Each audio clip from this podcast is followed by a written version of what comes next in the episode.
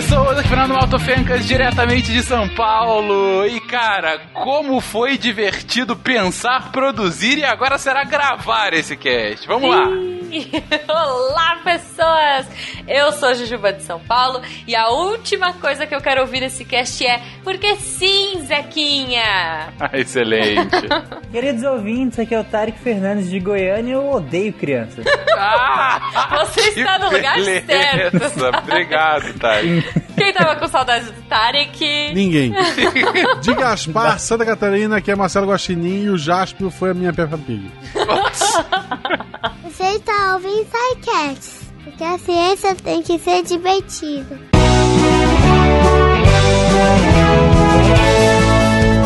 Bem-vindos a mais uma sessão de recadinhos do SciCast. Eu sou a Jujuba.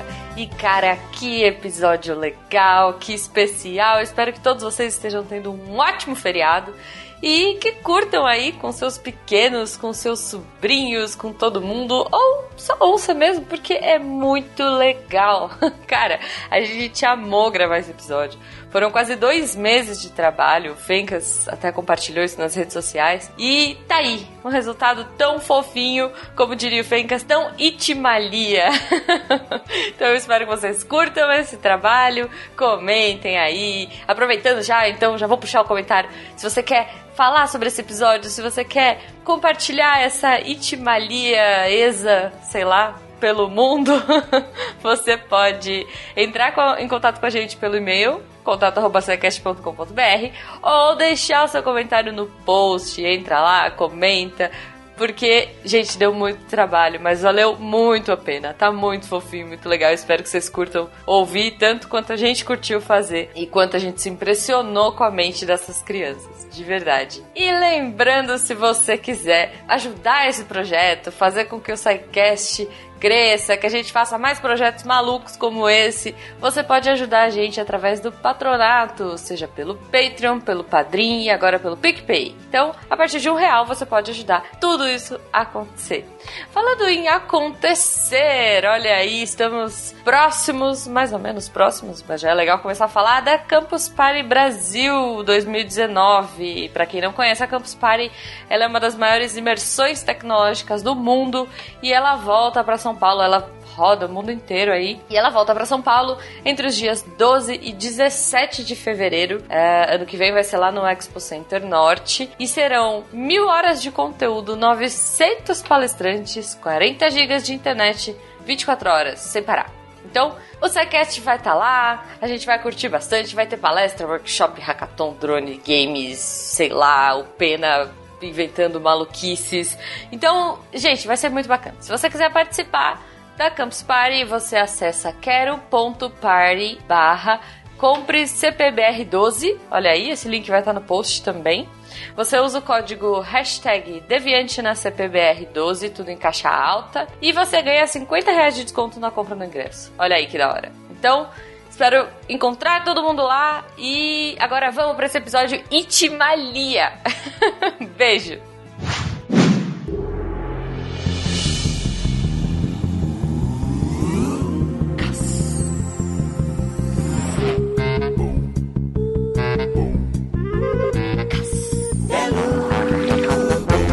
Nesse cast especial, nesse cast em que a gente tá recebendo várias crianças e respondendo as perguntas delas, a gente ao longo do cast, você vê a Juba já falou na introdução e ao longo do cast a gente cita algumas vezes porque sim não é resposta? E a gente pensou como melhor começar esse cast do que respondendo por quê porque sim não é resposta. Alô, Psycasters! Que legal! Que legal que vocês me ligaram. Aqui é o Marcelo Taz. Tô muito feliz mesmo de participar desse episódio, o Dia das Crianças. É, que coragem, hein? Vocês pedirem perguntas para esses seres, para vocês responderem. Cara, as crianças são seres mais atentos à realidade. É, é, ao contrário dos adultos, né, que estão sempre boiando. Então, parabéns aí por ter essa coragem de pedir perguntas para crianças. Agora, a pergunta que vocês me mandaram, por que? Porque sim não é resposta. Muito bem. É muito simples. É, perguntar, perguntar vocês que são cientistas sabem disso, é, é o que move, é o que move a humanidade, é o que move o conhecimento. Então, é, mais do que respostas, saber fazer perguntas é muito importante. E foi assim que no Castelo Ratimbum é, eu percebi que tinha na narrativa do, do, do castelo, né, sempre gente tentando transformar perguntas do Zequinha, é, pontos de interrogação do Zequinha, em ponto final entendeu? O pessoal perguntava e o jeito de fugir da pergunta era porque sim, Zequinha né? E foi aí que deu essa ideia, que eu tive essa ideia de, enfim, disso ser uma espécie de uma, assim, sabe, um, uma faísca, um Shazam que detonava uma vinheta onde aparecia aquele ser, o Telekid, dentro de uma tela de um computador, com um smartphone na mão. Vocês se lembram disso, não? Um smartphone, cara, em 94. E com Google instalado dentro onde ele ia atrás de responder aquela pergunta que mamãe não queria responder. Por que, que o céu é azul? Por que, que enfim, quando a gente está dentro de um trem, parece que as árvores estão correndo. Quando a gente está fora do trem, parece que é o trem que está correndo e as árvores estão paradas. Enfim, essas perguntas boas que as crianças fazem, né? E foi aí que, enfim, com muita alegria eu acabei conseguindo é, entrar, invadir a narrativa do castelo, a convite de Cal Hamburger, que foi o diretor-geral dessa série, e oferecer é, para as crianças né, uma ferramenta cada vez que elas fossem ameaçadas com mamãe, papai, titia, vovó ou madrinha que tenta desentortar um ponto de interrogação botando um ponto final, cada vez que alguém falasse porque sim, eu aparecia e oferecia aquela adaga para a pessoa usar como uma arma, né, para, para a pessoa que está querendo fugir da pergunta. Porque sim não é resposta. Valeu, crianças. Até a próxima.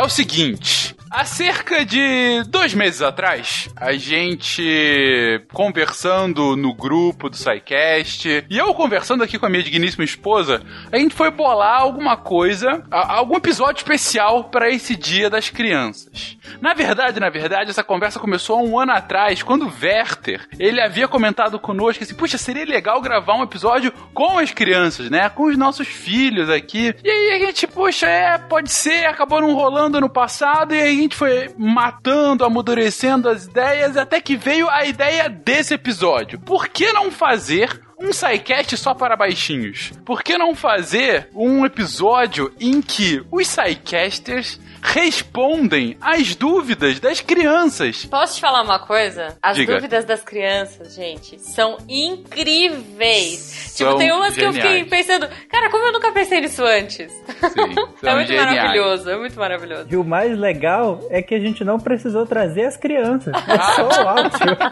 Caraca, Essa foi muito boa. então, o que, que a gente fez? A gente, há mais ou menos umas 4, 5 semanas atrás, a gente pediu para que toda a galera da equipe e também para os nossos patronos, para que eles ah, pedissem para seus filhos, seus sobrinhos, alguma criança próxima, e a gente enfatizou o próxima, não era interpelar uma criança na rua. Você, moleque! Exatamente, mas alguma criança próxima que tivesse entre 5 e 15 anos, ou seja, crianças e pré-adolescentes e adolescentes, não, não criança hoje em dia até os 30, tá tudo ah, certo. então beleza crianças de até 15 anos. Tem três crianças nessa gravação. para que fizessem perguntas variadas, para que fizessem perguntas sobre ciência de uma forma assim, o, que viesse na cabeça delas, o que você quer saber sobre ciência. E claro, vieram algumas coisas muito interessantes, mas pouco utilizadas aqui. Vieram argumentos muito bons, por exemplo, um dos nossos patronos havia comentado, se não me engano, pro filho dele, olha, você pode perguntar qualquer coisa para esses cientistas, eles são praticamente os cientistas da NASA. E aí veio a pergunta pra gente, mas veio muito, como disse a Juba, veio muito, muito, muita pergunta muito boa. E aí, com as perguntas prontas, a gente pediu para que os Psycasters respondessem cada um uma pergunta. E a gente tá aqui justamente pra ouvir elas com vocês. Eu já ouvi pra, ser, pra preparar o programa, mas os outros três aqui presentes nunca ouviram. Ouviram algumas das perguntas, mas nenhuma da resposta. Então a gente vai aqui ouvir juntos perguntas e respostas e vamos comentando um pouco sobre elas. Vamos ver se dá certo. Espero que sim, espero que seja uma experiência agradável para todos vocês. Sim, esperamos que vocês curtam o formato. Se curtirem, quem sabe a gente faz ano que vem, né, Fequinha? Sim, sim, sem dúvida. Tomara que, que dê certo, tomara que isso vire uma tradição aqui conosco. Vocês vão nos dizer. É isso. E se não tiver, então, ano que vem, a culpa é de vocês. Quero que todos os criancinhas saibam quem é a culpa. Vai aparecer o Capitão Planeta, assim, vestido de laranja, falando: o problema é de vocês e a culpa horror. também. E vai embora do planeta. Esse é o capitão feito sem o coração. Total. Ah, e outra coisa, gente, quando a gente pediu pros Psycasters responderem, era pra responder na linguagem daquela criança. Ou seja, não vale aqui vir alguém começar a falar um monte de jargão e, putz, entendeu? Assim, a criança não entende nada. Não, a gente quer que seja numa linguagem inteligível. E, desde já agradeço imensamente a toda a galera do SciCast, todos os patronos que se engajaram a conseguir essas perguntas. Ah, espero que as respostas estejam à altura da curiosidade dos seus baixinhos. Ah, gente, uma última coisa. Vocês vão ver que o episódio, bom, o episódio tá gigante. A gente teve um bruto de quase 4 horas de gravação e o episódio tá mais ou menos com umas 2 horas e 40. Então é claro que, muito provavelmente, você não vai conseguir ouvir o episódio inteiro com seu filho. E também você vai ver que entre as perguntas a gente faz alguns comentários, comentários, enfim, volta- voltado pro nosso público convencional. Mas o legal desse episódio é, se você quiser que os seus filhos escutem, ouve ao- aos poucos com ele. Ouve em uma noite duas ou três perguntas, e na próxima noite mais uma ou duas. Assim dá pra ouvir tudo. Seja, olha só, um amigo do pause com as suas crianças. Vamos lá? Ai, vamos, que eu tô super curiosa. Então, pra começar, para começar, a gente tem aqui um áudio especial. Essa aqui foi um pedido que quase foi uma surpresa pros outros três, mas o Jujuba estragou, mas Ah. com certeza vai ser uma surpresa pra vocês, queridos ouvintes. Vamos lá, gente. Primeiro áudio. Meu nome é Maria Eduarda, eu tenho 11 anos, eu sou de Chapecó e a minha pergunta é para o Fernando. A viagem no tempo é realmente possível? Gente, a gente tinha que começar Não. com a Maria. Há quanto tempo vocês não ouviam essa vozinha aqui no SciCast? Que saudades. Um beijo. Maria. Sua linda. Um beijo pra você, Maria. Mas eu faço o convite e ela me coloca num climão, né? Ó. Porque, na verdade, nenhum de nós quatro íamos responder nenhuma pergunta e, de repente, quando eu vi a pergunta, veio para mim. Ainda bem que Mas não veio pra mim. Exatamente. Porque o Malta é especialista em viagem no tempo. Pô, eu sou um físico de carteirinha aqui. Vamos lá, Maria. O que, a ciência tem a dizer sobre viagem no tempo? Primeiro, a viagem no tempo é teoricamente possível pra frente, sim. Então, se você, por exemplo, se congela agora e acorda algum tempo atrás, ou você tá passando uma novela sobre isso agora, é, você tá viajando no tempo. Mas assim, só em uma direção. Na verdade, você tá pulando o tempo, né? Você, se você tiver alguma forma de se congelar e depois conseguir reacordar muito tempo depois, da mesma forma que você se congelou, você saltou o tempo. Agora, voltar no tempo, aí o negócio fica mais complicado, Maria. Olha, eu diria que tem como a gente voltar no tempo se a gente pega um avião no Japão e volta pro Brasil. Aí dá.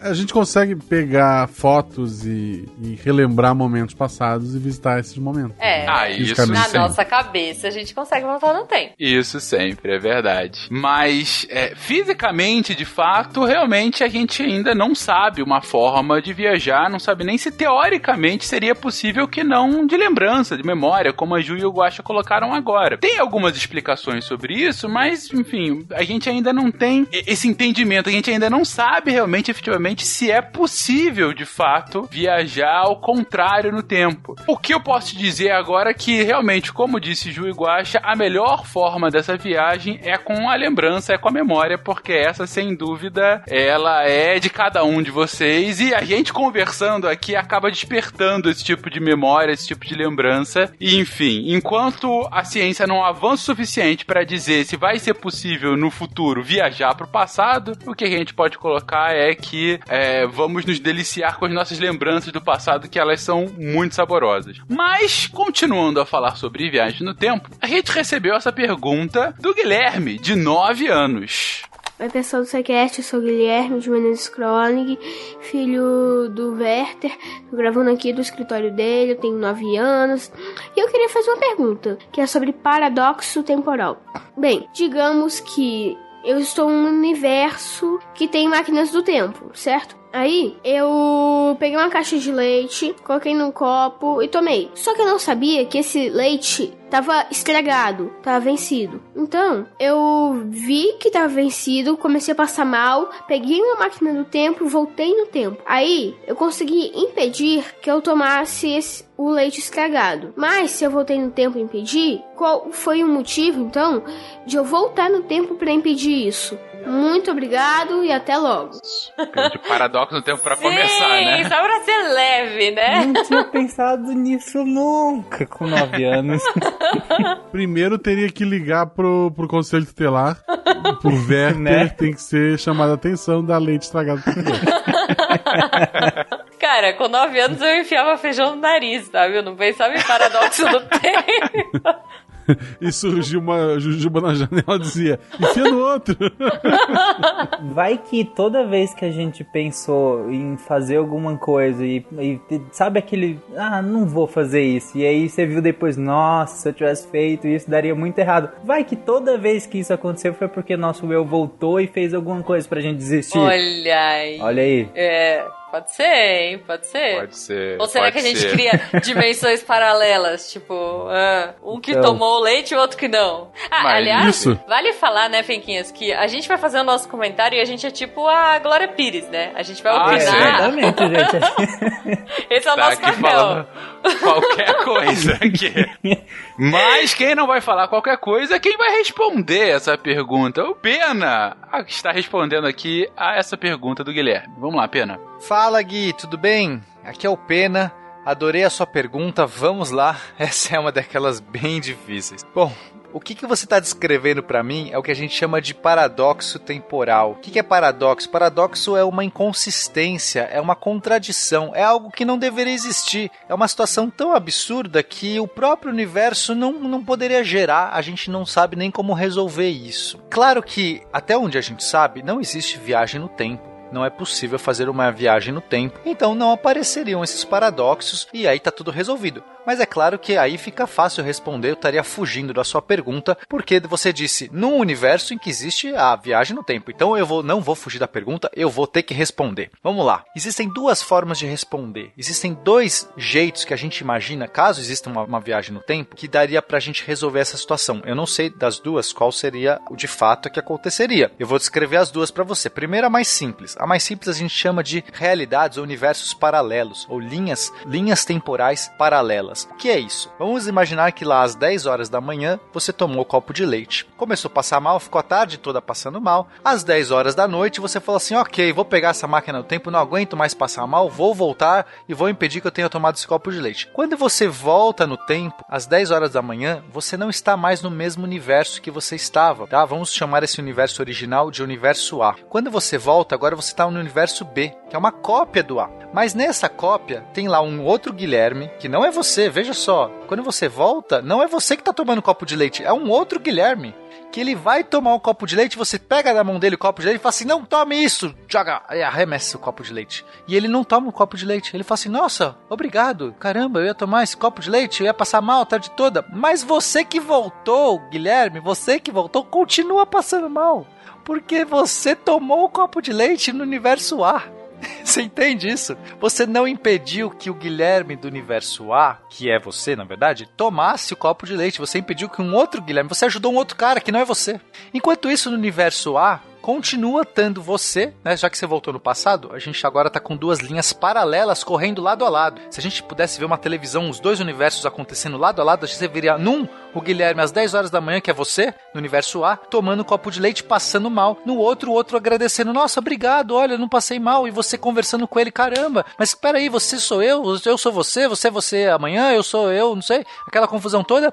O que, que vai acontecer? Depois, olha só, às 10 horas da noite, o, o Guilherme do universo A pega a máquina do tempo, ele vai, ele vai fazer isso sempre, e vai voltar e vai virar o, o Guilherme do universo B, que é você do universo B, e vai sumir o, o Guilherme do universo A, some. No, no, universo A não tem mais Guilherme. Coitada da sua mãe. No universo A vai falar assim: caramba, perdi meu filho, cadê meu filho? Não tem mais filho. Ele saiu daqui, pegou uma máquina no tempo nunca mais voltou.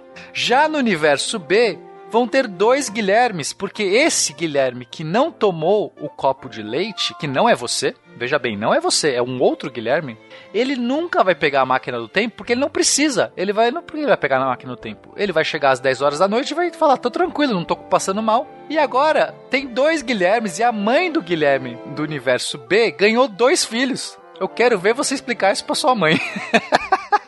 ok, entendi, entendido essa parte, toda vez que você volta no tempo, você cria uma linha paralela, então não tem problema, você sempre vai ter a justificativa de ter voltado, porque no seu universo original você continua voltando no tempo sempre, não tem problema. Agora, o mais difícil é o segundo caso, que é a linha única de tempo. Nesse caso, o universo é sempre um universo só, não cria paralelos. Então, quando você volta, né, a gente só está falando um único universo, o universo A. Quando você volta no tempo, você volta para a mesma linha temporal. Então, você já voltou, na verdade. Quando você, Guilherme, que fosse tomar o copo de leite, apareceria um outro Guilherme e falar assim: "Não tome isso". E ele bateria no copo e você nunca tomou esse copo, nunca, nem a primeira vez.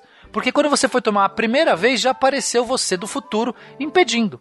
Aí o que acontece? Agora que você fez isso, que você bateu no copo de leite, você não ficou, nunca ficou doente, nunca passou mal. Você espera até as 10 horas da noite, mesmo sem passar mal, e fala assim: agora eu tenho que pegar a máquina do tempo, voltar para o passado e impedir que eu mesmo tome o copo de leite. E se você não fizer isso, o universo explode. É porque você voltou. Não é que o universo explode. Você não tem chance de evitar voltar para o passado porque você sempre voltou. Se você já voltou quando você foi tomar um copo de leite, quer dizer que alguém tem que ter ido. Que esse quem foi é você do futuro às 10 horas da noite que voltou. Então vai ter dois Guilhermes que vão ficar juntos, talvez até conversando, até às 10 horas da noite. Quando chegar às 10 horas da noite, um deles que é o, o, o que ia tomar o copo, vai falar assim: Ok, agora eu vou voltar e me tornar você. Olha que coisa doida.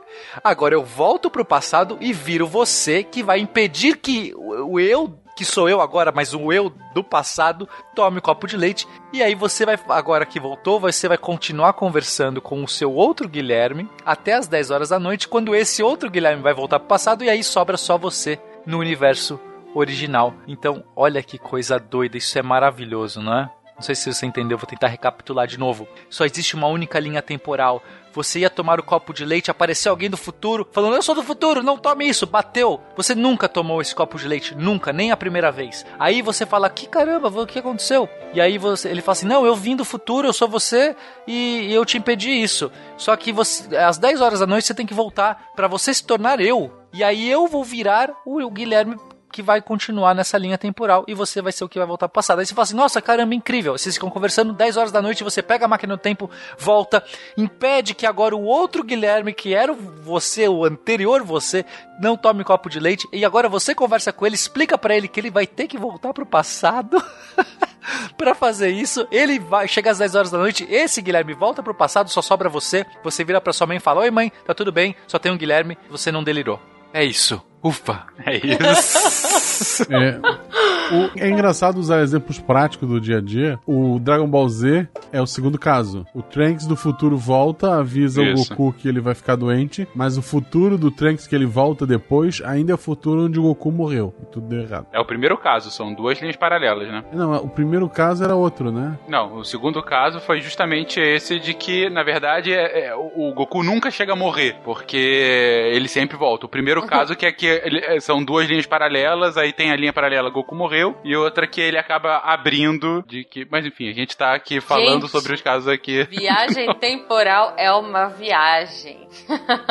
Por que o sol muda de cor? É porque, sim, Porque sim não é resposta. E continuando aqui, gente, a gente acabou de falar de viagem no tempo. Que tal voltar muito no passado? Mas muito, muito no passado mesmo. A gente te recebeu as perguntas do Davi, de 3 anos, e do Miguel, de 8 anos, que eram perguntas tão complementares que a gente vai dar uma resposta só. Primeiro, as perguntas. Navio, vem aí. Gente, tá pensando em dinossauro. A era dos dinossauros foram extintas pelo meteoro ou pelo vulcão em erupção, hein? Gosto do em no final. né? Ou seja- Indagador, indagador.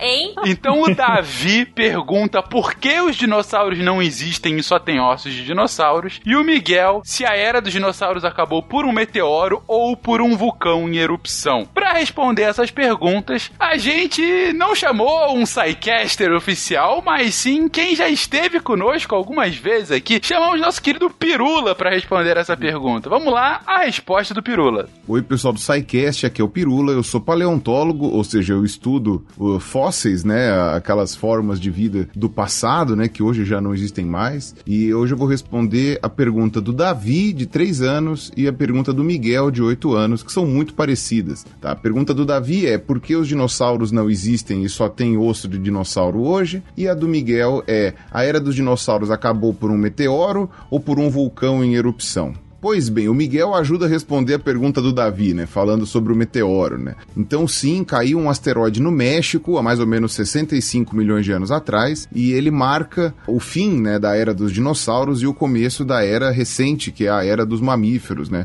Ou seja, os animais que amamentam e isso inclui nós, humanos. Então, ainda que tenha tido vários vulcões em erupção naquela época, o que foi realmente fatal para os dinossauros foi o meteoro que caiu. Agora, com relação à pergunta do Davi, por que, que os dinossauros não existem mais e só tem osso? Esta pergunta, na verdade, tem duas respostas, né? Uma é porque os ossos dos dinossauros são a parte mais dura do corpo deles. Então, é aquilo que é mais fácil de preservar no processo que forma, né, esses fósseis, ou seja, depois que ele morre, ele é enterrado e os ossos são a parte mais resistente, por isso que eles duram até hoje. Mas você tem alguns fósseis preservados, principalmente na China, que você tem pele, você tem penas, você tem uma série de estruturas dos dinossauros que estão preservadas também. Então não é só osso que a gente tem, mas a maioria do que a gente tem de dinossauro hoje é osso mesmo. E a segunda resposta a essa pergunta do Davi é que nós ainda temos dinossauros. Os dinossauros ainda existem. Todas as aves que existem no mundo são dinossauros. Exatamente. Hoje a gente sabe que boa parte dos dinossauros tinha inclusive penas, era coberto por penas. Então, as aves que a gente tem hoje no nosso jardim são dinossauros. Então, se você quiser olhar para um dinossauro, você pode olhar pela sua janela e olhar um bentivi, um sabiá, às vezes uma maritaca.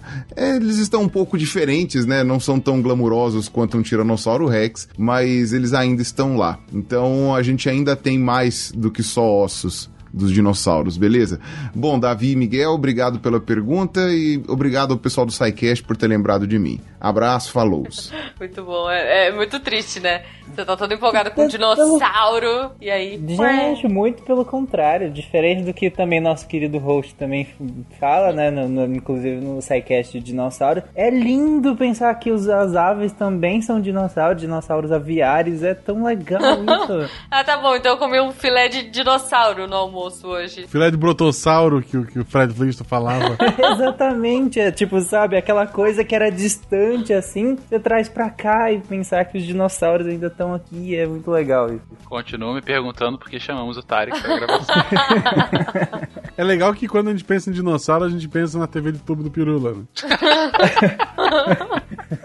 Embora ele já tenha mudado, eu fiquei chateado com o novo cenário dele, é que não tem a TV de tubo, nem aquela canequinha laranja lá no fundo, aquela canequinha laranja dos vídeos mais antigos, gente, é da caneca do Sequest. Né? É verdade. É verdade. A gente mandou uma sim. foto pra compor o chroma key dele. Mas, continuando a nossa jornada pelas perguntas das crianças, mudando radicalmente de assunto, a gente recebeu aqui uma pergunta muito instigante da Isabela, de 7 anos. Vamos à pergunta. Me chamo Isabela e tenho 7 anos. Como que o mercúrio do ter termômetro, ele é tão inteligente e sabe quanto a gente tem de febre? Ele é tão inteligente. Magia. Termômetro Ai, é. gente. Enfim, o termômetro Ai, é super adorei. inteligente. Eu sou muito coruja pra dizer. Mas pra explicar a inteligência do termômetro, temos aqui o Vitor, que vai comentar um pouquinho essa pergunta da Isabela. Vamos lá, Vitor. Oi Isabela, tudo bem? Eu sou o Vitor e eu vou tentar responder a sua pergunta. E para isso, a gente precisa entender um fenômeno chamado dilatação, que é basicamente assim: toda vez que o material esquenta, ele tende a aumentar em tamanho. Mas pra gente conseguir entender isso de verdade, eu quero pedir para que você imagine um pequeno grupo de pessoas dentro de uma sala. Pode ser, por exemplo, a sua turma da escola dentro da sala onde vocês têm aula. Imagina que a sala tá vazia, sem nenhuma mesa, nenhuma cadeira, tem só as paredes, o chão, o teto e a turma lá dentro. Agora, vamos dar um desafio para essa turma. O desafio é que vocês ocupem o mínimo de espaço possível dentro da sala. Ao ouvir isso, para conseguir cumprir o desafio, a turma toda começa a ficar bem próxima, todos bem perto um do outro, com os ombros encostando e se mexendo o mínimo possível, até vocês se transformarem em um bloquinho de várias pessoas amontoadas. Agora você percebe que a sala tem um espaço enorme, mas a turma inteira está ocupando o mínimo de espaço possível dentro da sala. E agora que tá todo mundo junto e se mexendo o mínimo possível,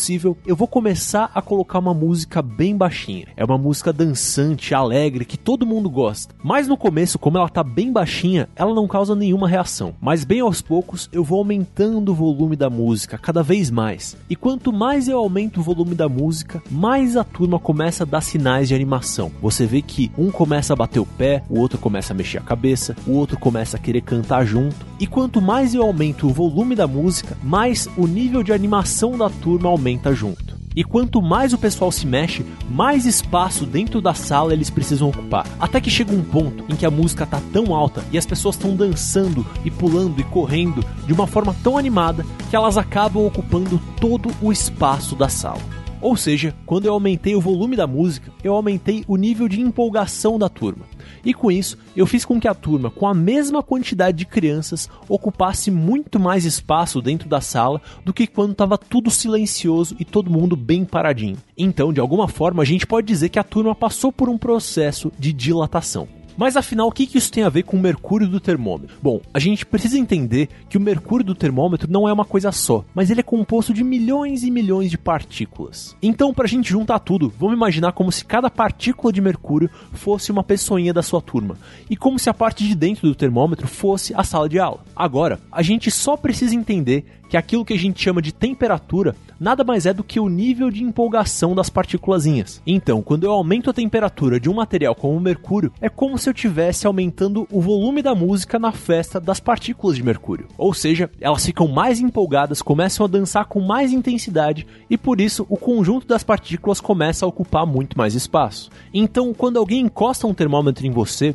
é como se o seu corpo estivesse dizendo para o mercúrio que está lá dentro qual deve ser o volume da música na festa das partículas. Se o seu corpo tiver em uma temperatura normal, a música vai ficar baixinha, as partículas vão se mexer pouco e por isso elas vão ocupar pouquinho espaço. Agora, se o seu corpo estiver quente, ardendo em febre, as partículas vão ficar empolgadas, dançando e pulando de um lado para o outro, e com isso elas vão ocupar muito mais espaço dentro do termômetro. E quando a gente olha para o termômetro, a gente não consegue ver as partículas se mexendo, mas a gente consegue ver e medir quanto espaço o mercúrio está ocupando lá dentro. Quanto mais espaço ele ocupa, mais animada está a festa das partículas. E quanto mais animada a festa das partículas, isso significa que mais alta está a sua febre. Então, Isabela, eu espero ter respondido a sua pergunta e eu espero que as partículas de mercúrio do seu termômetro estejam sempre bem quietinhas e sem vontade de festejar. Ai, que fofo. Muito bom, muito Eu bom. entendi. Ficou muito boa a resposta. Ai, eu fiquei Que muito curiosa coisa. com essa pergunta, gente. Sério. Eu nunca tinha parado Foi pra excelente. pensar nisso. Tipo, é, por quê? Como, como sobe? Como- quer dizer, como sobe sim, mas como para exatamente na medida? É tão óbvio, mas nunca parei pra pensar. Olha só, que beleza, que beleza! Por que o sol muda de cor? É porque, sim, Porque sim não é resposta. Temos aqui então uma nova pergunta, uma pergunta pergunta que instiga gerações, eu vou dizer. Instiga gerações. E outra Isabela, essa, de 4 anos, faz a seguinte pergunta. Oi, gente, meu nome é Isabela, tenho 4 anos, moro em Caxias. Porque o Pluto não fala e o Pateta fala. Que pergunta Olha genial. Aí. Por que o Pluto não fala e o Pateta fala? Isso é genial. Nos debruçamos é uma muito. Ótima pergunta, Isabela. Para chegar a essa resposta. Ai, e quem teve o prazer de responder a Isabela foi o nosso querido William Spengler. Vamos lá, a resposta do Will. Ah, mas essa pergunta pergunta da nossa amiguinha Isabela eu também já fiz. Se tanto o Pateta quanto o Pluto são cachorro, por que só o Pateta fala? Bom, isso acontece porque no mundo dos desenhos animados, das histórias em quadrinhos criados pelo Walt Disney, os personagens principais como o Mickey, Donald, Pateta, o tio Patinhas são animais que têm jeito muito parecido com o das pessoas. Então eles têm jeitos muito parecidos com o seu, do seu pai, com o da sua mãe, com o dos seus primos. Eles usam roupas, eles podem falar, eles podem dirigir e até podem ter animais de estimação. É só lembrar que o Pluto é o cachorro do Mickey, que é um rato. E esse não foi o único caso. Nas histórias mais velhas, mais antigas, o Mickey já apareceu caçando patos, mesmo sendo amigo do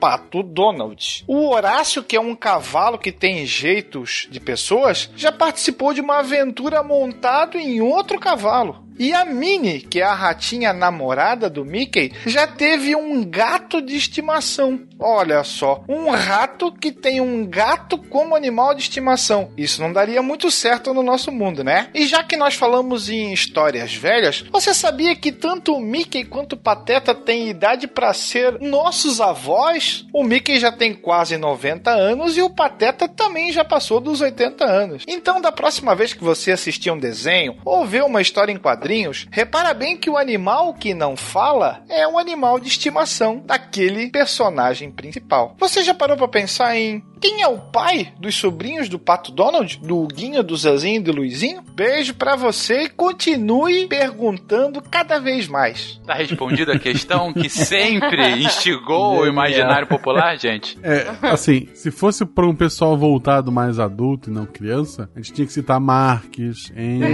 Sim, sim, sim, pensei nisso também, mas né, não queria ser essa pessoa que traria é, okay. isso aqui, mas tudo bem. No ano que vem, mandem por que, que o Pato Donald não usa calça, mas quando sai do banho ele se enrola na, se enrola na toalha.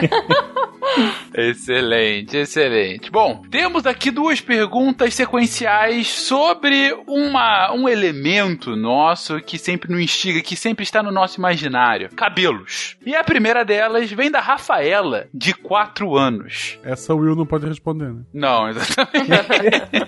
Como os cabelos ficam brancos? Como os cabelos ficam brancos? Para responder a essa pergunta, chamamos o nosso querido Gabriel, que responde o seguinte: E aí, Rafa, como é que você tá? Tudo bem? Meu nome é Gabriel, eu falo de Salvador, Bahia. Sua pergunta é muito interessante, inclusive, a, os próprios médicos não sabem direito como é que o cabelo fica branco, mas a gente tem uma teoria que eu vou compartilhar, vou dizer para você. Faz de conta que embaixo da nossa pele tem muita tinta. Essa, essa tinta é produzida por pequenas bolinhas que a gente chama de célula. Essas células estão embaixo da nossa pele, por isso que a gente não consegue ver. Ela tem no nosso cabelo, embaixo do nosso cabelo, tem na barba nos homens, tem nos braços, nas pernas. E aí o que acontece? Quando o fio de cabelo nasce, ele nasce sem cor. Só que assim que antes de sair da pele, essa bolinha que produz tinta, ela pinta esse cabelo da cor da pessoa. Então tem pessoas que têm cabelo preto, tem, tem pessoas que têm cabelo loiro, tem pessoas que têm cabelo ruivo. E aí quando tá nascendo, essa bolinha que produz tinta, a célula, ela vai lá e pinta esse, esse, esse cabelo. Imagina que você passou um rolo de tinta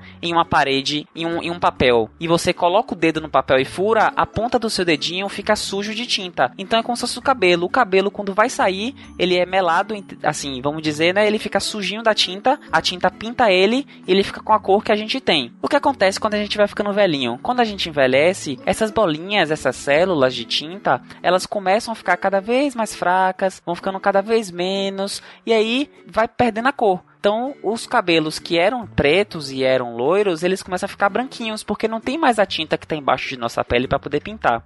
Então é isso, eu espero que tenha te ajudado a entender melhor. O meu cabelo começou a ficar branco com 13 anos. Caramba! Ah, com 13 anos começou a surgir fios brancos. Eu, aí o pessoal dizia: Não, quando você tiver 18 vai estar tudo branco. Não, foi bem devagar. E agora que tá muito aparente, assim, mas demorou a surgir mais. É, eu, daqui a 5 anos, eu já tô totalmente grisalho. Olha aí. Realmente, eu comecei cedo, meu pai é totalmente grisalho, sei bem o que, que é isso. Mas, mais complexo do que ficar grisalho é a pergunta da Nicole de 9 anos. E essa pergunta aí sim o Will poderia responder. Porque a Nicole pergunta o seguinte: Oi, gente, aqui é a Nicole e eu tenho 9 anos. Meu pai tá ficando careca e eu queria saber por que os cabelos caem. Tchau. Horas. que fofo. Por que, afinal, os cabelos caem? Pois é, pois é. Esse é um dilema que muitos homens enfrentam aí, né? Sofrem exatamente, exatamente. Boa parte de nossa equipe tem esse problema, devo dizer. Denúncia aqui. Mas, para responder essa questão, convidamos o Augusto, que cá está. Augusto, por favor. Oi, Nicole, tudo bem? Responder a sua pergunta, porque eu também estou passando pelo mesmo problema do seu pai, mas sem problemas. É, tem vários motivos, Nicole, que a gente que os nossos cabelos podem cair, tá? Mas no geral, no geral, e o que deve estar acontecendo com seu pai, que acontece comigo também, é porque a gente está ficando velho, está envelhecendo. É, mas por que? A gente envelhece e cai? É só essa resposta? Não. Nicole, a gente é formado por pedacinhos menores, que a gente chama de célula. A gente é formado por vários tipos de células. Você tem a célula que faz o sangue, a célula que faz o osso. Então, são vários tipos de célula que formam a gente. O que acontece com o cabelo, tá? É que algumas células que produzem cabelo, durante o longo da nossa vida, elas se transformam em outro tipo de célula. Uma célula que não produz mais cabelo, uma célula de pele, por exemplo. Então, para de produzir cabelo. Então, Nicole, é simplesmente isso. Porque a célula que produz o cabelo, ela deixa, ela se transforma em outro tipo de célula, tá bom? Ela vira uma célula de pele, por exemplo. Isso daí afeta, do mesmo jeito que tem gente com cabelo loiro, cabelo escuro, acontece a mesma coisa pode ser que tem gente que vai é, em que essas células vão se transformar mais rápidos e outras elas não vão se transformar. Mas é realmente a coisa da idade, tá bom? Obrigado. É isso. É, esse é o nosso destino, gente. Esse é o nosso destino de muitos nós, homens. Juntando as duas perguntas só, rapidamente. Uhum. Me disseram que o bom do cabelo branco cedo é que o cabelo branco não cai. Eu queria bater nessa pessoa. bom, mas nesse programa especial, o programa é tão especial que inclusive temos convidados internacionais. E chamo aqui então a pergunta do Dylan, de 9 anos. My name is Dylan Teruskin. I am nine years old. And hello, people from Sidecast. I have a question. Um, when you watch a horror movie and when you get jump scared, what is that feeling inside of you? that jumps at you. Hum. Oh. Traduzindo aqui, o Dylan, o Dylan pergunta: quando você está vendo um filme de terror e de repente você toma aquele susto? Ai, sou que eu. que é esse susto que você toma? O que exatamente é isso? É um bom filme, porque ultimamente o filme de terror não consegue isso não, Dylan. Credo. Isso, eu, eu, eu, fico rindo o filme todo. Não, eu fico desesperada. Eu pulo o tempo todo que nem o Dylan. Pois então, e para responder isso, convidamos a Cris Lane, nossa querida Cris, para essa resposta. Vamos lá, Cris. Dylan, aqui é Cris. E eu recebi sua perguntinha que é: o que é o sentimento de susto que você tem ao ver filmes de terror? Só que para responder tua pergunta, eu preciso te explicar primeiro o que acontece quando você sente medo. Imagina só você andando sozinho na rua e do nada um cachorro late com raiva para você. Antes que você consiga pensar em qualquer coisa, a parte do seu cérebro que vamos chamar aqui de emocional faz seu corpo ter uma reação super rápida. Primeiro, seu coração começa a bater super rápido, você começa a suar e o seu sangue fica mais concentrado nas suas pernas e nos seus braços, fazendo você ter mais energia para correr ou lutar. Mas o que muda entre isso e o medo no filme é a situação toda ao redor. No caso do filme, como você sabe que a sala da sua casa é um lugar seguro e que o palhaço do filme não vai sair pela TV, a parte do seu cérebro que chamamos de pensante rapidamente acompanha a parte emocional, informando que não é uma situação de perigo e fazendo você voltar ao normal, transformando o seu medo em somente um susto. E dependendo do filme, você até começa a rir. Coisa que não acontece na situação da rua com o cachorro. Ali seu cérebro pensante concorda com o emocional, informando que é hora de sair correndo. Mas como eu falei, isso depende da situação e do quanto você aprendeu sobre ela. Se você mostrar um filme de terror para uma criança bem pequena, ela não vai entender que o filme não vai fazer mal a ela e terá o mesmo medo que você teria do cachorro. Ela vai sair correndo e vai começar a chorar. Isso porque ela não teve uma aprendizagem anterior a essa. Além disso, depende também do quão real o filme parece. Porque se para você o filme parece muito real, você poderá sentir o mesmo medo do cachorro. É bom também saber que ter conhecimento sobre algo também muda como você reage a esse medo. Um bom exemplo é pessoas que estudam bastante o corpo humano. Possivelmente essas pessoas não terão o medo de filmes de zumbi, porque elas sabem tanto sobre o corpo que percebem rapidamente que aquilo não pode acontecer. Isso aí. Espero que você tenha entendido o que é o medo do filme. Um beijo. E aí, Ju, agora que você já tem essa, esse conhecimento, você vai parar de ter medo de filme de terror? Não. Por isso que eu não assisto, porque eu sou muito medrosa e tomo muito susto. Mesmo se eu, se eu parar pra pensar nisso, eu ainda vou ficar com medo. Ela, ela teria que gravar uma versão em inglês pra mandar pro Dylan. Né? Ah, a Flávia traduz lá pra ele depois. Hello, Dylan. The Derivada Girl. então bota o Padre Quevedo falando isso, não existe, né? Não existe. É por isso que eu disse que eu rio em filme de terror, porque eu não acredito na maioria das coisas que tá acontecendo. Ai, gente. Basicamente. Eu sou uma pessoa muito imersiva. Se eu tô no filme, eu acredito em tudo que aparece. Então. É, eu entrei tanto em atividade paranormal que eu dormi durante o filme. Ah, em pé, em pé do lado da cama. Eu tava que dormir em pé do lado da cama balançando assim. que é, horror! Exatamente. E, isso é imersão. Mas se chamamos a Cris para responder uma pergunta, é claro que ela tem que ser acompanhada da sua outra cara metade, a Thaís. E a Thaís vai responder a pergunta do Arthur, de 5 anos. Arthur Gomes de Almeida. Eu tenho 5 anos e vou fazer 6 em outubro. Ô papai, o que é sonho? Sonho é alguma coisa que a gente pensa e quando a gente tá dormindo a gente pensa de novo. É uma pergunta Isso sensacional. Tá so, sonho é tipo é um tipo de doce em formato de pão, coberto de açúcar com um recheio de. Adoro. O melhor é com doce de leite ou é, chocolate. Eu gosto do de doce de leite. É. Mas outros são possíveis também. É, tem, tem os cremezinhos ruins também. É, mas ele pergunta especificamente o sonho que nós temos à noite, e isso é o que a Thaís responde agora. Oi, Arthur, tudo bem? Aqui é a Thaís e eu vou responder a sua pergunta. Sonho é o que a nossa cabeça pensa para passar o tempo enquanto a gente dorme. O nosso cérebro, ele pensa muito enquanto a gente dorme, e as coisas que a gente sonha são um jeito dele descansar também, como nós, como nosso corpo também descansa. Tipo um filme que passa enquanto a gente está dormindo. Um descanso de tela para o computador, se você já viu alguma coisa parecida. Um beijo. Isso. Sucinta, rápida, mas o sonho nada mais é do que o nosso descanso de tela. Olha aí. Que, que em 2018 nenhuma criança deve entender o que é. pois é. é pois é. Cientificamente falando, a gente nem sabe exatamente o que, que é o sonho. Então, é, realmente é, uma pergunta bem difícil. Acho que a Thaís respondeu bem. Até o que a gente sabe é isso. Ou seja, todos os outros responderam mal, Tarek? É isso que você tá querendo? É. Não, não. Eu quis dizer que, dada a complexidade da pergunta, por conta da, da, das bases científicas que nós temos, ela respondeu bem. E segundo o poeta, o sonho acabou. Vamos lá.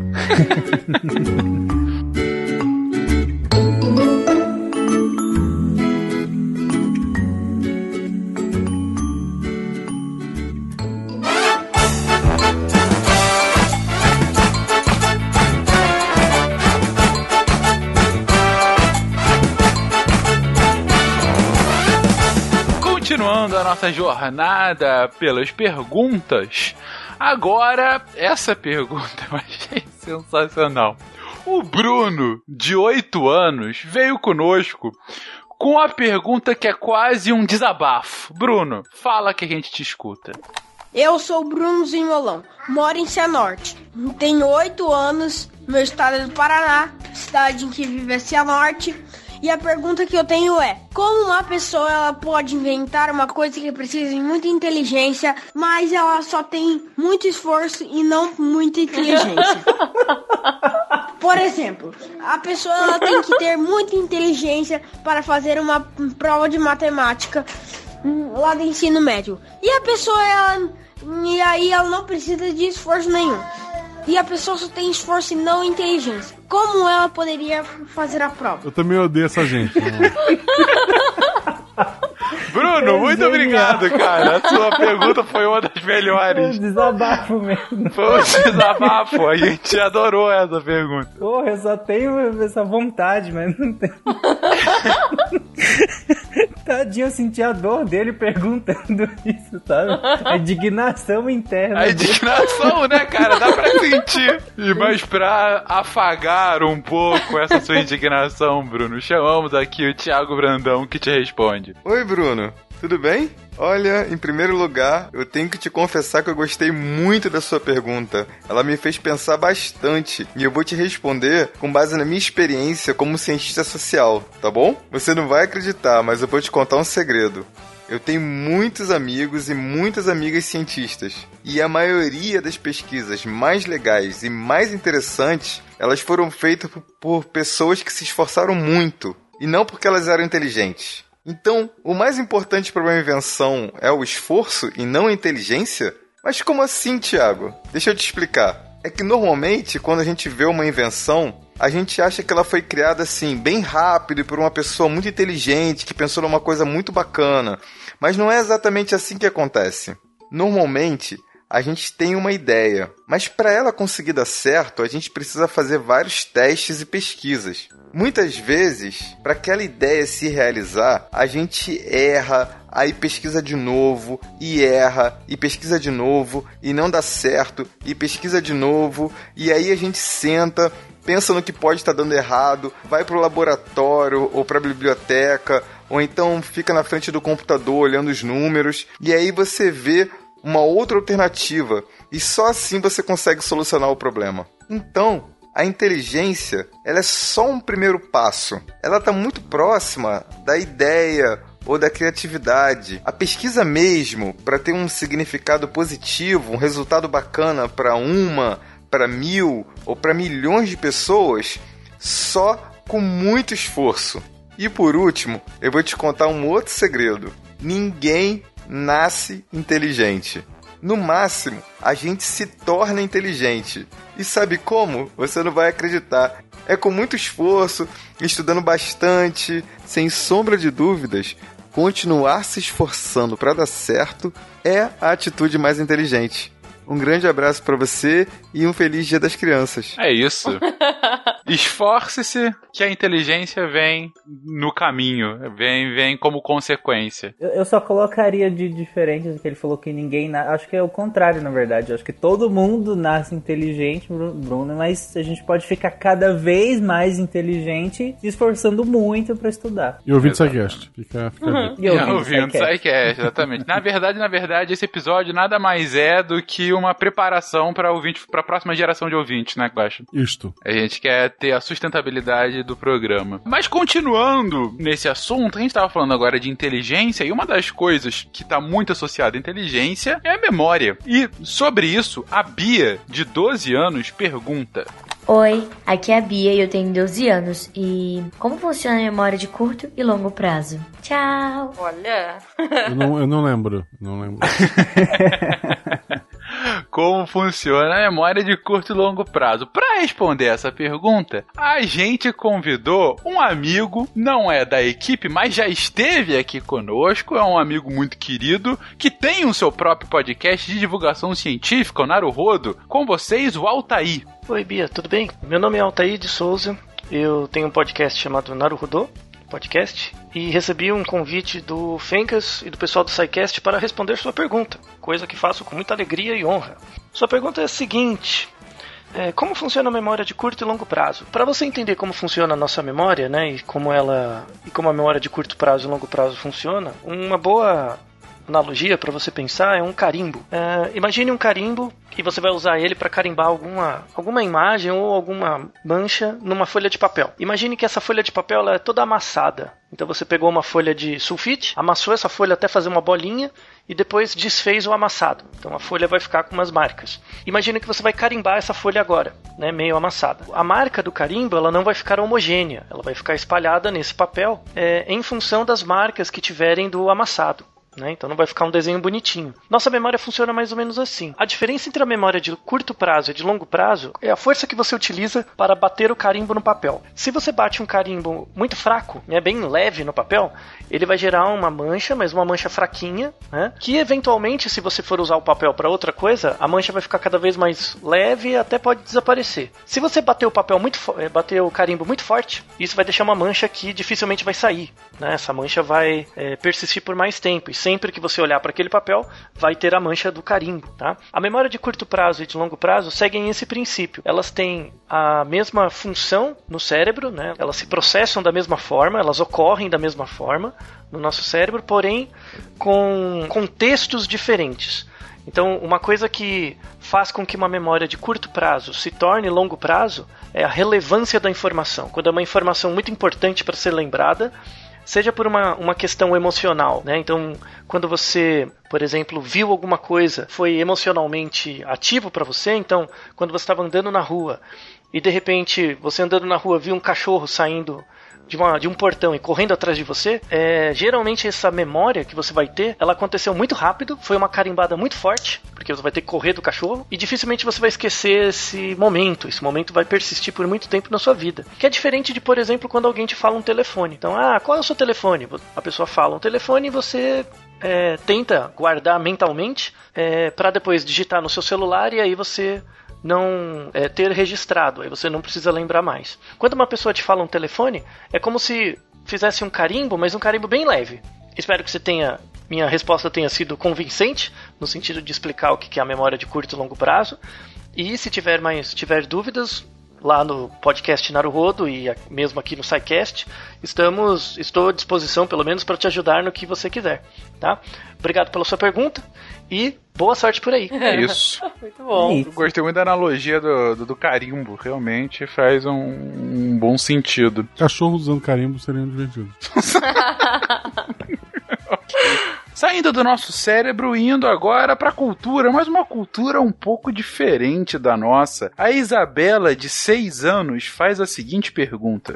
Eu sou Isabela, tenho 6 anos, eu moro em Goiânia. Eu queria saber como os índios se divertiam.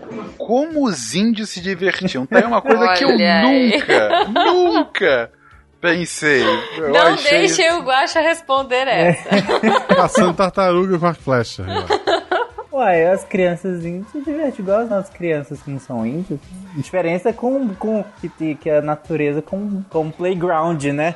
Eles tinham acesso a arco e flecha. O Playstation deles era arco e flecha. é.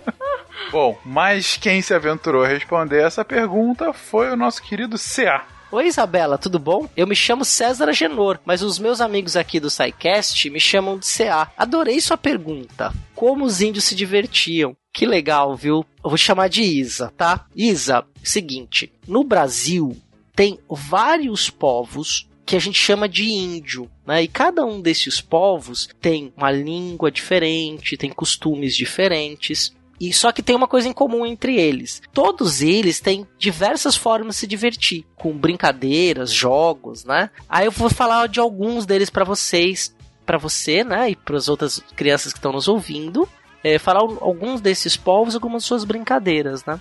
Tem um povo chamado que eles se autodenominam de Aranã. O que quer dizer isso, né? Eles se chamam de Aranã, eles não se chamam de índios, né? Os Aranãs vivem em Minas Gerais, onde hoje é Minas Gerais. E eles têm uma bebida chamada chamego. O que, que eles fazem para se divertir? Essa bebida é feita a partir de algumas plantas. Então, como é que eles fazem? Uma grande festa onde eles vão pegar e colocar essas, essas plantas com água dentro de uma pote grande de cerâmica. E aí, para essa bebida essa folha poder fermentar e fazer uma bebida que todo mundo na, na aldeia vai tomar juntos para se divertir. Eles ficam todos muito juntos, se abraçam, se divertem, cantam, tomando essa bebida chamada chamego. Aí tem um outro povo chamado Araueté, que vive no Pará, lá no norte do Brasil. Você já tomou açaí? Ah, aquele açaí com banana, granola. Então, o açaí é uma planta que vem lá do estado do Pará. Lá eles têm uma brincadeira também que é o seguinte, né? Eles são caçadores. Então, quando eles caçam, a caça é farta, eles conseguem pegar é, vários animais que eles caçaram para comer. Eles se reúnem no centro da aldeia, chamam todo mundo das casas e todo mundo canta, brinca, dança, né, comemorando aquela caça farta. Quer ver? Eu vou dar mais um outro exemplo. Tem um povo chamado Deni, que vive no meio da floresta amazônica. Aí eles têm dois jogos. Um jogo é o seguinte: tem várias aldeias. Então começa todo, todos os, os homens se reúnem, homens, mulheres e crianças se reúnem numa aldeia. E aí tem um ponto de chegada que é uma aldeia que está bem distante. Então eles fazem uma trilha no meio da mata especial que esses homens têm que e mulheres têm que correr por essas trilhas e quem chegar primeiro na tribo na aldeia anfitriã ganha o jogo. Aí eles têm um outro jogo também chamado jogo da cana. O que, que eles fazem? Eles vão é, levam um monte de cana para o centro da aldeia. Eles chamam de pátio. Aí os homens cada um pega uma cana e as mulheres têm que tomar a cana deles. Então eles ficam correndo, eles se empurram, eles se jogam no chão, eles dão risada. Na hora que as mulheres tomam a cana dos homens, todas as mulheres a cana de todos os homens, aí inverte a brincadeira. Aí são os homens que têm que pegar as canas das mulheres, pegar da mão, e aí a brincadeira continua. É, é bem divertido. Tem também um outro povo chamado Calapalo, que vive em Mato Grosso. Lá eles têm um jogo que é bem legal, assim. Eles têm que fazer o brinquedo também. Eles pegam um arco, um tambor, arremessam o tambor para cima e os membros do outro time têm que acertar com, arco, com seu arco e flecha. E aí o time que mais acertar vence o jogo. Aí eu vou te dar só mais uma dica pra gente terminar. Sabia que você pode também se divertir como os índios? Tem dois jogos que são muito legais. Um é a peteca. Sabia que a peteca foi inventada pelos índios? Você pode se reunir com seus amigos e jogar. O objetivo é não deixar que a peteca caia no chão. Então, você bate para cima, com a mão aberta, espalmada, que a gente fala, né? Mas a mão aberta você bate embaixo da peteca e seu amiguinho e suas amiguinhas tem que bater também e não pode deixar a peteca cair. Esse é um joguinho bem legal. E o outro que é bem divertido também é a corrida do saci. Sabe como é que faz? Você tem que fazer o seguinte: tem que estar num lugar grande, aí fazer linhas no chão, né? Aí se for brincar cinco amiguinhos, cinco linhas retas no chão. E como é que é a brincadeira? Vocês vão ficar de uma perna só e vão pulando que nem o saci em cima dessa linha reta. Aí o primeiro que chegar no final ganha, né? Os índios deram muitas contribuições pra gente. Então muita coisa que a gente faz, muita brincadeira, muitos nomes, tem influência desses povos que aqui viviam quando os europeus e depois os africanos chegaram aqui na América. Isa, muito obrigado aí pela sua pergunta. Espero que eu tenha respondido e te ajudado a entender como os índios se divertiam e se divertem. Dica não só para as crianças, mas para os adultos também. Não deixa a peteca cair. Boa. Na, na dúvida, procure um chamego. Uma curiosidade também, né? O CA pode me corrigir se eu estiver errada, mas foi assim que eu aprendi. Os portugueses, e olha só, a gente, consequentemente, aprendeu a tomar banho com os índios. Porque os portugueses não tinham muita mania de tomar banho, não. Eles não curtiam. E quando eles chegaram no Brasil, que era um lugar extremamente quente, e viram os índios tomando banho no lago, ou tomando banho no rio, tomando banho de cachoeira várias vezes ao dia, ou pelo menos uma vez por dia, eles aprenderam e pegaram esse hábito. Então hoje é por isso que a gente toma banho pelo menos uma vez por dia. É, o, o, que vieram com os índios é o hábito dos banhos diário. Eles tomavam banho lá, é. mas eram banhos mais. Outro hábito que veio com os índios é o banho pelado. Não, mas é verdade. Lá não, não tinha tanto banho pelado, não. Às vezes era que banho loucura, de roupa. Né? É, exatamente. Tipo, já mas, lava a roupa junto, né? É, enfim. Putz. Não deixa de ser verdade. Por que o só muda de cor? É porque, porque sim, Zequinha! Porque sim não é resposta. Continuando, vamos agora falar um pouco de astronomia, respondendo a pergunta da Duda, de 6 anos. Oi, eu sou a Duda, tenho 6 anos. Quero saber por que o céu de dia é, é azul claro e de noite é azul escuro o céu. Por que o azul fica de claro para escuro Olha durante aí. dia, noite? E para responder essa pergunta, temos a nossa querida Camila, que responde assim a Duda. Oi, Duda, tudo bem? Então, o céu de dia é azul claro por causa do sol. Quando tá de dia, a gente tá, em, a gente tá com a nossa casinha em direção ao sol. Isso acontece porque a Terra tá girando. Então imagina que você tá de noite com uma lanterna. Para onde você aponta a lanterna, ah, vai ficar mais claro, não é? E é assim que acontece com a Terra também. Só que a Terra ela fica girando em torno dela mesma. Então é como se você tivesse uma bailarina girando em torno dela mesma e tivesse uma lanterna parada. Aí sempre que o rosto da bailarina se virasse para a lanterna, o rosto fica iluminado, né? Assim. E é assim que acontece com a Terra e com o Sol. Por isso que a gente tem os dias claros e as noites escuras. Quando tá de noite, a gente tá de costas pro Sol. E quando tá de dia, é como se a gente fosse a bailarina e tivesse de frente pro Sol. Por isso que o céu fica azul claro. E espero que tenha ficado claro, tá bom? Qualquer dúvida, pergunta mais. É isso, Muito o movimento bom, do planeta. Olha, só a Terra uma bailarina. Gostei. Pois é, é uma bailarina de lanterna. Eu De lanterna, sim. Gosto mais do que a teoria da Terra plana. Continuando com o papo físico, vamos aqui a uma das perguntas mais complexas que a gente pegou aqui. E a pergunta vem da Luísa, de 12 anos. Luísa, por favor.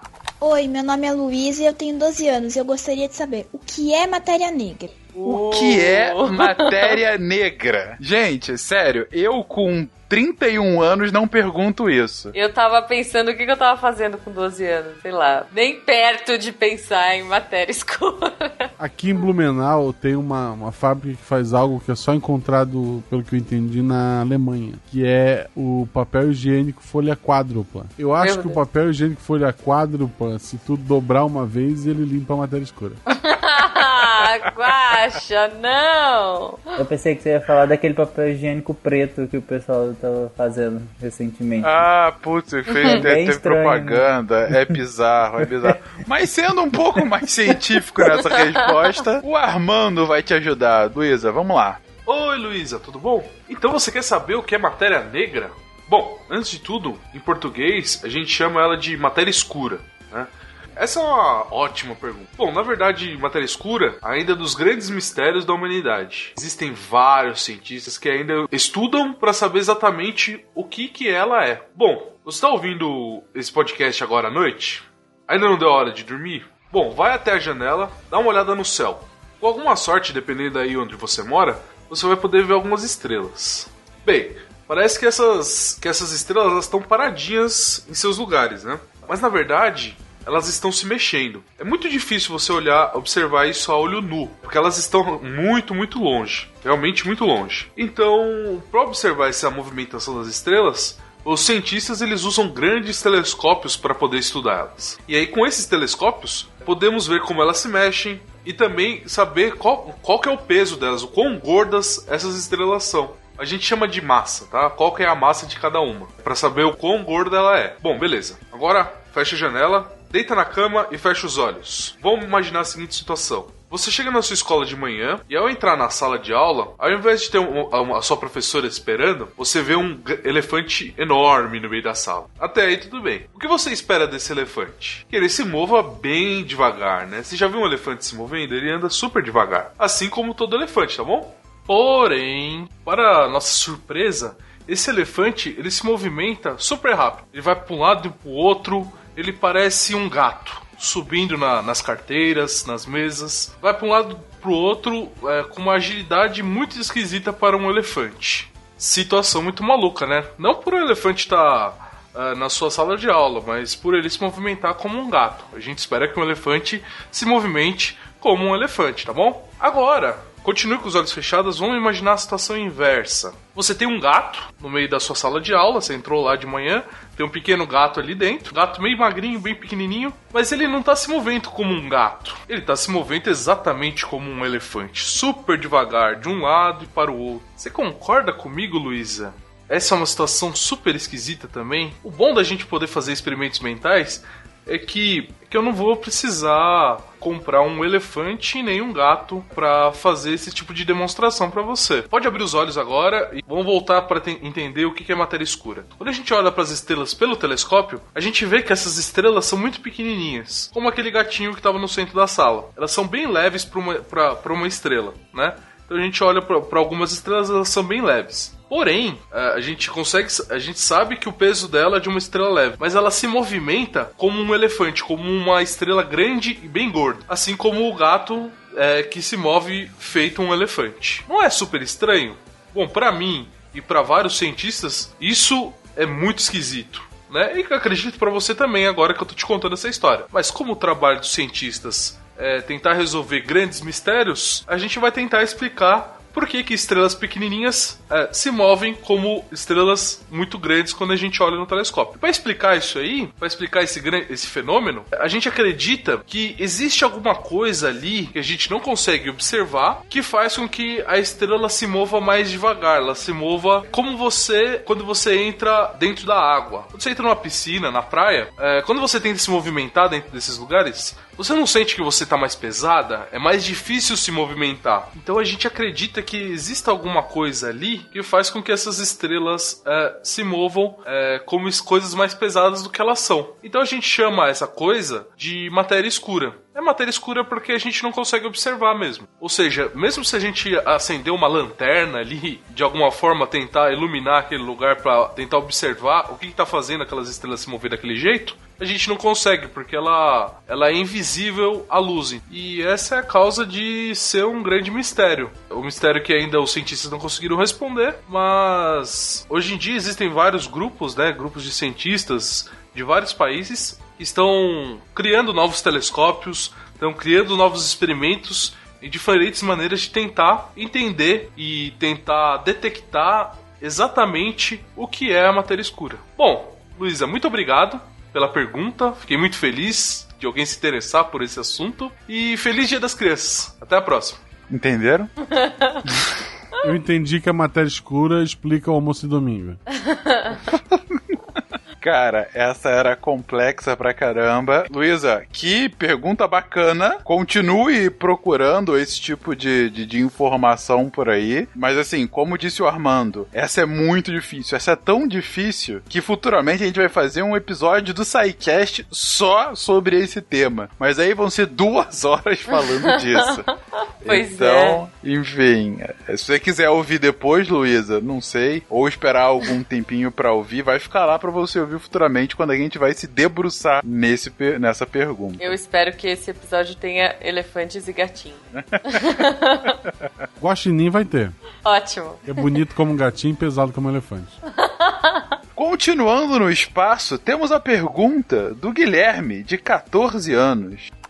Bom dia, boa tarde, boa noite. Meu nome é Guilherme Moreira de Oliveira Silva, tenho 14 anos e a minha pergunta é: o que é o lado escuro da lua e o que tem lá? um dragão. Não, é os Decepticons, não era? Ah. Sim, é de lá que vem todos os Transformers do mal. Mas para responder essa pergunta, temos aqui a nossa querida Dani, a Ruiva. Vamos lá, Dani. Olá, aqui é a Dani Ruiva do SciCast e eu vou responder aqui a pergunta do nosso querido Guilherme, de 14 anos, que diz o seguinte: o que tem no lado escuro da Lua? Olha que pergunta bacana, gente! Bom, depois do Sol, o objeto astronômico de maior influência, sem dúvida, na organização da vida humana é a Lua, a questão das marés, são tantas coisas, né? A Lua, de certa forma, é bem fascinante a gente tem essa impressão de que existe um lado escuro da lua, né? Esse lado oculto da lua. Mas na real, a nossa visão ela é limitada pelo fato de que a Lua ela está em rotação sincronizada. Isso significa que ela dá exatamente uma volta no seu eixo, enquanto ela dá a volta em torno da Terra. Fica a gente vê só um lado iluminado, né? E esse período orbital da Lua ele é o mesmo que um dia lunar. Né? Cerca de 27 dias, 7 horas e 43 minutos. Olha isso, a escola ia demorar muito mais para passar, né? Um dia na escola, enfim. O, esse lado lunar oculto, na real, ele não é totalmente oculto mesmo, porque os russos já apresentaram um pouco desse lado para nós. O programa espacial soviético foi o primeiro a fotografar esse lado oculto da Lua. É o que foi feito ao se tirar fotos com uma espaçonave robótica bem no início da chamada e era espacial durante a também chamada Guerra Fria. Desde então, muitas outras, ah, vamos dizer assim, espaçonaves dos Estados Unidos, inclusive a Lunar Orbiters e a Clementine, já mapearam exaustivamente a Lua. Ela é misteriosa, mas nem tanto já, certo? E o que, que a gente pode observar desse lado escuro, ou usando o termo mais aceitável aí, o lado distante da Lua, tá? Ele é assim severamente abarrotado de crateras. É um astronauta o Bill Anders da Apollo 8, numa das primeiras missões aí para observar esse lado mais distante da Lua, ele fala que esse lado ele parece uma pilha de areia onde crianças podem brincar, sabe? Não é muito definido, um monte de crateras, um monte de buracos. E o Kate era isso que se sabia, né? Aí olha só que legal, recentemente o que que aconteceu? O lado escuro da Lua ele foi capturado por um satélite da NASA NASA a mais ou menos um milhão de milhas da Terra. E a NASA divulgou uma foto tirada do Observatório Espacial de Espaço Profundo, mostrando a Lua enquanto ela se move em frente ao lado ensolarado da Terra. Então a gente tinha luz para observar finalmente. É, é um tratamento assim relativamente incomum até o que muitas vezes aí era conhecido como lado escuro da Lua foi finalmente então capturado, totalmente iluminado por uma câmera a bordo desse satélite. É a série de imagens tiradas aí do Observatório de Clima Espacial da NASA mostra uma visão do lado mais distante da Lua, enquanto ele se movia em frente ao lado ensolarado da Terra. Aliás, enquanto a Lua se movia em frente ao lado ensolarado da Terra. Essas imagens elas foram tiradas aí em 16 de julho e elas mostram a Lua se movendo pelo Oceano Pacífico em direção à América do Norte. E esse lado mais distante é mostrado em detalhes devido à luz do Sol atingindo, revelando uma cratera gigante e uma grande planície que nomearam como Mare Moscoviense. É isso, né? Espero ter te ajudado a entender isso mais um pouquinho e eu te vejo no lado escuro da lua, como diria a musiquinha do Pink Floyd. I'll see you on the dark side of the moon. Beijão, Guilherme. É isso, Guilherme. Temos aí que o lado escuro da lua não é nem tão escuro, nem, tem, nem tão obscuro. E já sabemos o que tem do outro lado. Perdão pela desilusão dessas nossas ideais do que poderia estar ali escondido da gente. Nem dragão. Nem dragão. Pelo menos não observado ainda. Quem sabe? Oi, sou eu a Luna. Eu sou totalmente, incrivelmente e desesperadamente apaixonada por só uma coisa: ciências! E continuando, continuando as perguntas, vamos mudar radicalmente de assunto. E na verdade, proporei aqui um desafio, proporei um desafio ao nosso querido Tarek Fernandes. Tarek. Lá vamos nós. Olha aí que beleza. Tarek. o nosso especialista Exatamente. em criança. Um, Esse sou eu. Declaradamente aqui um, um, romântico em favor das crianças. Esse sou eu. Tarek, você, eu sei que gosta muito de crianças e eu sei oh. que gosta muito da matéria dessa pergunta. Então, quem faz a pergunta agora é o nosso querido Henri, de 5 anos. Vamos lá, Henri. Oi, eu sou o Henri, eu tenho 5 anos e eu moro no Rio de Janeiro. E deixa eu te falar, porque é quando o meu peito às vezes mede, às vezes não. Tarek, uma pergunta assaz complexa. Por que quando eu peido, às vezes fede e às vezes não? Essa é a pergunta de um milhão de dólares. Tarek Fernandes, sua explicação. Adorei que ele começa a rir na hora de falar. É, ele mesmo acha engraçado. Vamos lá, explica o Henrique. Muito fofinho ele. Fofinho, mas só tapu. É, Isso é uma boa, na verdade, né, Henri? Todo mundo solta pum, não se sinta constrangido por isso. Alguns no elevador, isso, isso é feio, isso não se faz. Espera um pouquinho. Mas por que que uns são fedidos e outros não? Primeiro que, eu acho que eu vou ter que explicar pra como é que forma, né? O pum que você solta, Henri, é formado na sua barriguinha. Tem muitas bactérias, tem muitos bichinhos que ficam lá comendo a comidinha que você também come. Então elas se alimentam dessa comidinha também. E aí faz esse pum fedido. Só que nem todo pum que você solta vem dessas, desses bichinhos que estão lá na sua barriguinha. Às vezes, quando você tá falando, às vezes quando seu pai fala para você comer de boca fechada, não ficar conversando enquanto come, é porque entra ar na sua boca também quando você tá falando. Esse ar que entra também vai para sua barriguinha. Aí às vezes o pum que você solta pode ser só esse ar que você engoliu e nem sempre é o pum por conta da, desses bichinhos que tem na sua barriguinha.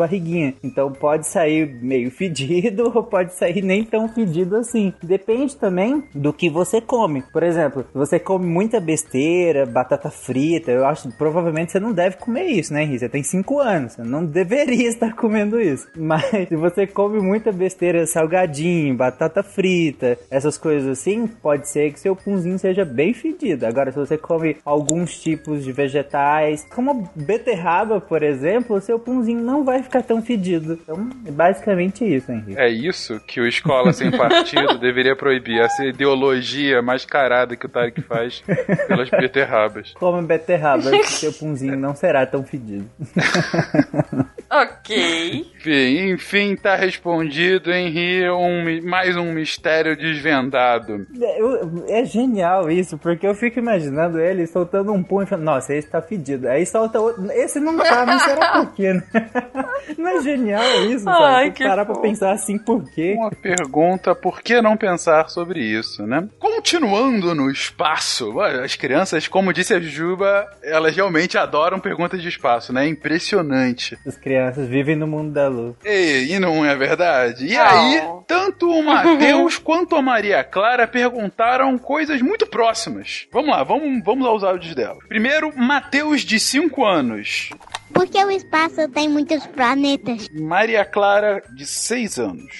Eu sou Maria Clara Barcelos Correia. Eu tenho 6 anos e a minha dúvida é: como os planetas ficam voando e o Sol, a Lua e as estrelas? O Matheus então pergunta por que no espaço tem muitos planetas e a Maria Clara como que esses planetas ficam voando e também o Sol e as estrelas. Cara, que pergunta genial, não é? Como que eles estão lá e ficam lá voando? Por que, que eles não caem aqui? Gente, é, é, essas perguntas são sensacionais. E para responder essa pergunta sensacional, temos aqui o Bruno para falar um pouquinho sobre planetas e o espaço conosco. Oi, Matheus e Maria Clara. Aqui é o Bruno, eu sou professor e eu adorei as perguntas de vocês. Primeiro, a pergunta do Matheus: por que no espaço tem muitos planetas? Uh, eu vou contar uma historinha para tentar explicar isso, tá? Primeiro, Matheus, imagina que no parquinho, na pracinha da escola, tá? Faz de conta que a gente tem várias caixas de areia onde a gente pode brincar, enterrar e mexer, fazer castelinhos de areia. Bom, faz de conta que se a gente juntasse montões dessa areia da mesma caixa de areia, no centro ia ficar um monte. Pega toda, toda essa areia. Ia ficar um monte bem grandão de areia. Assim, o Sol nasceu. O Sol, ele começou a juntar um monte de coisas que tinha em volta, mas como se fosse areia, um monte de grãozinho que tinha espalhado por aí, foi juntando, juntando, juntando cada vez mais para ele e formou o Sol bem grandão, bem grandão, que é uma estrela. Então, naqueles cantinhos que a gente não consegue pegar areia direito, sabe? Na, no cantinho da caixa de areia, ou lá tá meio fundo demais pra gente conseguir tirar a areia, lá o Sol também não conseguiu puxar e juntar toda essa areia. Mas essa areiazinha, esses grãozinhos, conseguiram se juntar lá um pouquinho mais longe. Não no meio, junto com toda aquela areia do Sol, mas no cantinho, aquela areia se, se juntou e formou um planeta. Então, quando a gente tem quando tem uma estrela nascendo, um sol novo nascendo, ele está tentando juntar cada vez mais coisa para ele, mais grãozinhos, mais grãozinhos, mais areia. Mas quando está muito longe ou está num cantinho que ele não consegue puxar, essa areia vai formar um planeta ou um asteroide, cometa, várias coisas que tem voando pelo espaço. Não só o Sol, e os planetas. Mas, no nosso caso, a gente tem o nosso Sol bem grandão no meio e alguns outros pedacinhos menorzinhos que são os planetas. Tu já deve ter estudado um pouquinho na escola, ouvido falar. A gente tem Marte, Vênus, Terra, um monte de coisa. Mas cada pontinho no céu, quase todos que a gente vê de noite, cada estrelinha dessas é um solzinho que tem muito longe daqui. E ele parece bem pequenininho. Imagina se a gente bota o dedo na frente do nosso olho, a gente vê o dedo bem grande, assim, parece tapando todo o olho. Se a gente estica o braço, o nosso dedo não parece menorzinho? A mesma coisa acontece com as estrelas. Se o nosso Sol tá mais perto da gente, a gente vê ele grande no céu. Agora, esses outros sóizinhos que tem por aí, que estão muito longe, a gente chama de estrelinhas, né? Que tem no céu, porque eles estão muito longe e a gente vê eles bem pequenininhos. Então, ao redor desses outros sóis que tem por aí, também, quando eles se formaram, sobrou um pouquinho de areia em cada cantinho dessa caixa de areia. Então, em volta de cada Sol pode ter vários outros planetas também. Então, imagina na, na, na pracinha da colégio. Se tiver mais de uma caixa de areia, a gente pode formar vários sóis. Em cada caixa de areia pode ter mais, além do Sol, vários planetinhas girando em volta. Certo, Matheus? Bom, mas a pergunta da Maria Clara: como é que os planetas ficam voando por aí, né? Hum, muito bom, muito bom. Uh, os planetas voam, eles nem têm asa que nem avião, né? Hum, mas olha só, Maria Clara, imagina que se a gente pegar uma pedrinha e amarrar com uma cordinha nela, daí eu começo a girar essa cordinha. A pedrinha vai ficar girando em volta da minha mão, porque ela está amarrada na pedra. Ela não vai sair voando. Se eu segurar a cordinha, ela vai ficar girando em volta da minha mão, sendo puxada pela cordinha. A mesma coisa acontece com os planetas. O Sol está no meio, puxando eles como se fosse com uma cordinha, mas é uma cordinha invisível que a gente chama com um nome complicado, é a força da gravidade. Então, essa força que puxa o Sol puxa nos planetas é como se fosse uma cordinha que está amarrada no Sol e no planeta. Então, o planeta fica girando, tentando fugir, andando em linha reta, mas aquela cordinha puxa ele de volta para o Sol, de volta para girar volta do Sol, ou a nossa pedrinha girar em volta da nossa mão. Então, uh, se a gente está girando a cordinha com a mão e cortar essa cordinha ou largar a cordinha, a pedra vai uh, sair voando. Mas, no caso dos planetas e do Sol, o Sol está sempre puxando. Se não tivesse Sol, os planetas iam estar tá, cada um indo para um lado reto, assim, uh, tchau, tchau. Mas o Sol está ali segurando todo mundo, cada um com a sua cordinha. Assim como a Lua gira em volta da Terra. A Terra tem uma cordinha também ligando entre a Terra e a Lua. Então essa cordinha que é a força da gravidade, claro que ela não é uma cordinha de verdade, tá? Mas ela fica trazendo, puxando a Lua cada vez um cantinho mais perto da Terra e a Lua tentando fugir assim, oi, oi, vou pro lado. Mas a cordinha puxa de volta. Então tá sempre girando em volta da nossa mão ou da Terra e do Sol.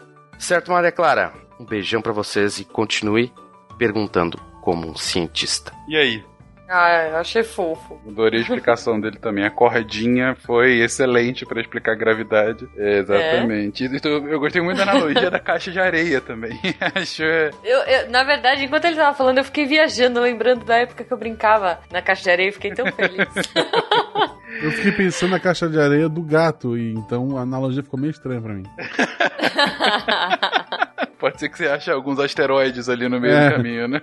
Tipo, ah, então o planeta é aquilo que eu tiro um saquinho toda manhã?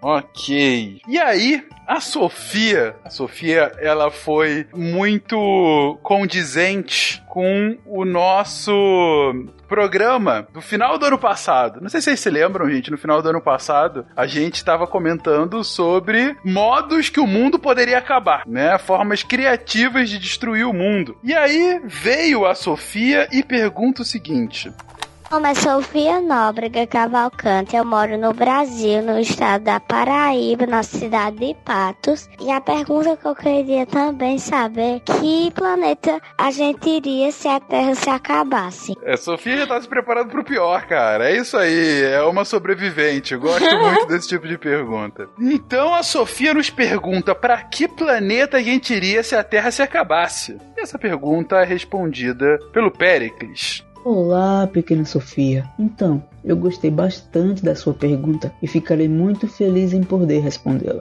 Nós, e eu quero dizer, todos os seres vivos do planeta, não só os humanos, ainda não temos um lugar para nos mudar. Hoje, nós temos muitos e muitos cientistas que estão buscando um lugar para que a gente possa se mudar, caso isso possa acontecer. Outros vários cientistas estão estudando maneiras de como nós poderíamos viver nos lugares próximos a nós, como Marte ou até a Lua. Mas a missão de descobrir uma nova casa para nós seres vivos do planeta Terra não é tão fácil, pois nós dependemos de algumas coisas, como luz para que as nossas plantinhas possam se desenvolver, água para beber quando tivermos sede e ar para que possamos respirar. Por isso, não é tão fácil encontrar um planeta que possamos morar que tenha tudo isso. Hoje, nós temos alguns candidatos para receber o título de novo lar, porém eles estão muito, muito, muito distantes do planeta Terra. E para que possamos chegar neles, nós precisamos continuar evoluindo a nossa tecnologia para que possamos viajar até lá. Mas você pode ficar tranquila, pois o planeta Terra está muito longe de se acabar. Quando os cientistas descobrirem uma nova casa para nós seres vivos, você com certeza vai ficar sabendo. Vamos torcer para que essa notícia chegue logo. Eu também mal posso esperar para isso. Eu vou ficando por aqui. Um beijão. Sofia, ainda não temos uma resposta, mas continuamos procurando. E não desista, continue sendo uma sobrevivente. Precisamos de mais Sofias. vamos mudar um pouco. Tem mais perguntas do espaço, mas vamos mudar um pouquinho. Vamos falar de algo totalmente diferente. A Nicole e a Bia já tinham feito uma pergunta separadamente, mas inovaram e fizeram uma pergunta em conjunto. Uma pergunta muito interessante. Vamos a ela. Eu sou a Bia, de 12 anos. E eu sou a Nicole, de 9 anos. Somos irmãs! Como a tela do celular funciona? Quando lemos um livro no carro, a sombra das árvores atrapalham. E já com o celular, não. Por quê? Tchau! Ah, meu Deus!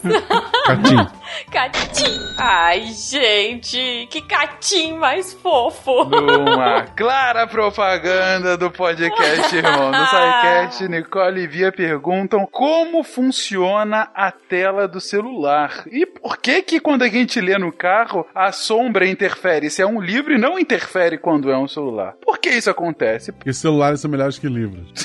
ah, não! É uma resposta um pouco direta, mas sendo um pouco elaborado, nós convidamos um outro, uma outra pessoa de fora da equipe do SciCast, mas também um amigo da casa, o nosso querido Marcos Mendes, lá do Loop Infinito, do Loop Matinal. E aí, Marcos, por que que isso acontece? Nicole, Bia, tudo bem com vocês? Quem tá falando aqui é o Marcos Mendes e eu sou um jornalista e apresentador de podcast de tecnologia que também é apaixonado por ciência, igual vocês duas. Vocês perguntaram pro SciCast como funciona a tela do celular, porque que a sombra dentro do carro não atrapalha para ler alguma coisa na tela, que nem acontece com um livro, e eu achei essas perguntas bem interessantes, porque todo mundo usa o celular o dia inteiro, mas pouca gente se pergunta, né, como é que funciona aquilo tudo. Então, parabéns pela curiosidade de vocês e vamos para as respostas, né? A primeira pergunta de vocês foi sobre o funcionamento da tela do celular, e essa é uma tecnologia que é bem legal, porque quando a gente olha para a tela do celular, a gente nem imagina quanta coisa que tem ali dentro. A gente costuma achar que a tela é aquela coisa só, né, aquela superfície plana onde a gente encosta, mas na verdade ela é bem mais complicada, tem várias camadas como se fosse um sanduíche. Então, se no sanduíche a gente tem o pão, tem o alface, tem o tomate, tem o queijo, etc. Cada ingrediente tem um gosto diferente, cada camada da tela do celular também tem uma função específica e um motivo para estar por lá. A camada que fica mais embaixo, por exemplo, é a camada que emite luz e ela só serve para fazer isso. Ela não tem cor, não emite nenhuma cor, nem nada assim, é só uma luz branca e funciona como se fosse a lâmpada do quarto, né, que a gente liga para poder enxergar o que tá lá dentro. Aí algumas camadas mais para cima vem a camada dos pixels e ela é super interessante porque ela é formada por dezenas de milhões de quadradinhos bem pequenininhos, microscópicos, na verdade. E aí dentro de cada quadradinho ainda cabem três cores, que são as cores vermelha, verde e azul. Aí o que acontece é que essas três cores ficam acesas ou apagadas com diferentes intensidades, e dá para dizer que se engana um pouquinho o nosso cérebro como se fosse uma ilusão de ótico que faz a gente enxergar todas as outras cores. Então, quando vocês olham para uma foto bem coloridona, cheia de tons de laranja, de branco, de amarelo e de todas as outras cores, na verdade isso é um truque que é feito para enganar o nosso cérebro e na camada lá dos pixels mesmo, né, as únicas cores que estão acesas são os pontinhos microscópicos lá, vermelho, verde e azul.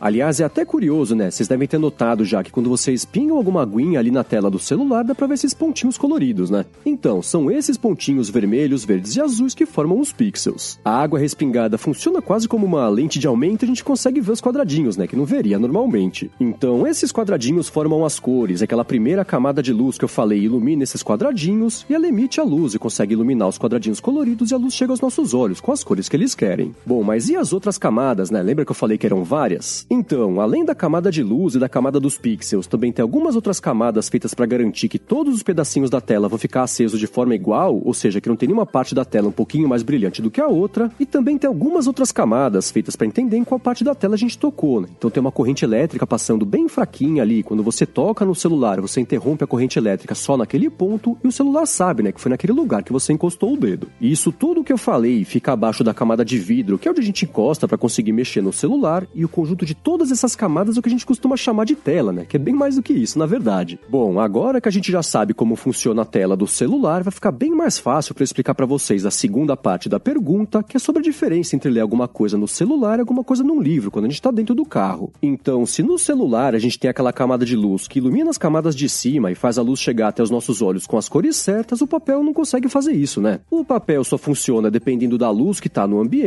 ele só reflete essa luz para a gente conseguir enxergar o que está escrito nele. Então, quando a gente está lá no banco de trás do carro, né, mexendo no celular e o carro entra num túnel, por exemplo, para o celular, isso não importa porque ele tem uma fonte de luz própria, não depende de uma fonte de luz externa para conseguir iluminar a tela. Já o papel só consegue refletir o que tem na luz ambiente, depende disso, né, para a gente conseguir enxergar o que está escrito. Agora, por último, sobre essa explicação, tem mais um elemento aí nessa equação toda que é como os nossos olhos funcionam. Acontece o seguinte: vocês já repararam que quando a gente apaga a luz do quarto fica tudo bem escuro e depois de um pouquinho de tempo o quarto parece que vai ficando um pouquinho mais claro? Então, isso é resultado de como funciona o nosso olho, que precisa de um tempinho para se ajustar e conseguir voltar a enxergar direito quando a luz muda muito rápido, né? Tá muito claro e fica muito escuro, ou ao contrário, na verdade, também. Então, quando a gente tá dentro do carro num dia ensolarado e entra num túnel, né, que nem eu comentei, por exemplo, durante os primeiros segundos, esse túnel parece bem mais escuro do que ele realmente é, né? Isso porque os nossos olhos levam esse tempinho a mais aí para conseguir se acostumar e com o passar dos segundos eles vão se adaptando a essa nova iluminação. Então, quando a gente tá lendo um livro no carro, né, e entra num túnel, tem dois problemas aí. O primeiro deles é que o papel tem bem menos luz agora para refletir, e o segundo é que os olhos estão se acostumando ainda, né, com essa nova escuridão. Já quando a gente tá mexendo no celular, a luz própria lá da tela não depende, né, da iluminação externa para funcionar. Então, ela continua brilhando igual, e ao mesmo tempo que o nosso cérebro está se acostumando ainda com o escuro, acaba ficando bem mais fácil de ver a tela do celular porque ela tá brilhando, né? Tá todo o resto escuro, então a gente consegue prestar ainda mais atenção. Então é isso, e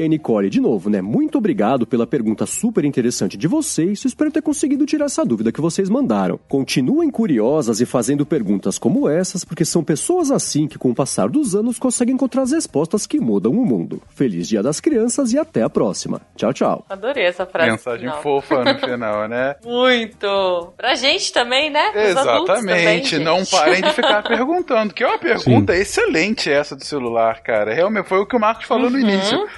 É, hoje, possivelmente, é o, o elemento que a gente mais usa ao longo do dia, né? A gente tá literalmente o tempo todo com ele. Mas muitas vezes a gente não se pergunta, mas como é que funciona? Como é que uma tela tá me dando tanta informação e eu consigo mexer com o dedo nessa tela e fazer coisas maravilhosas, né? Ou nem tão maravilhosas assim. Pois é.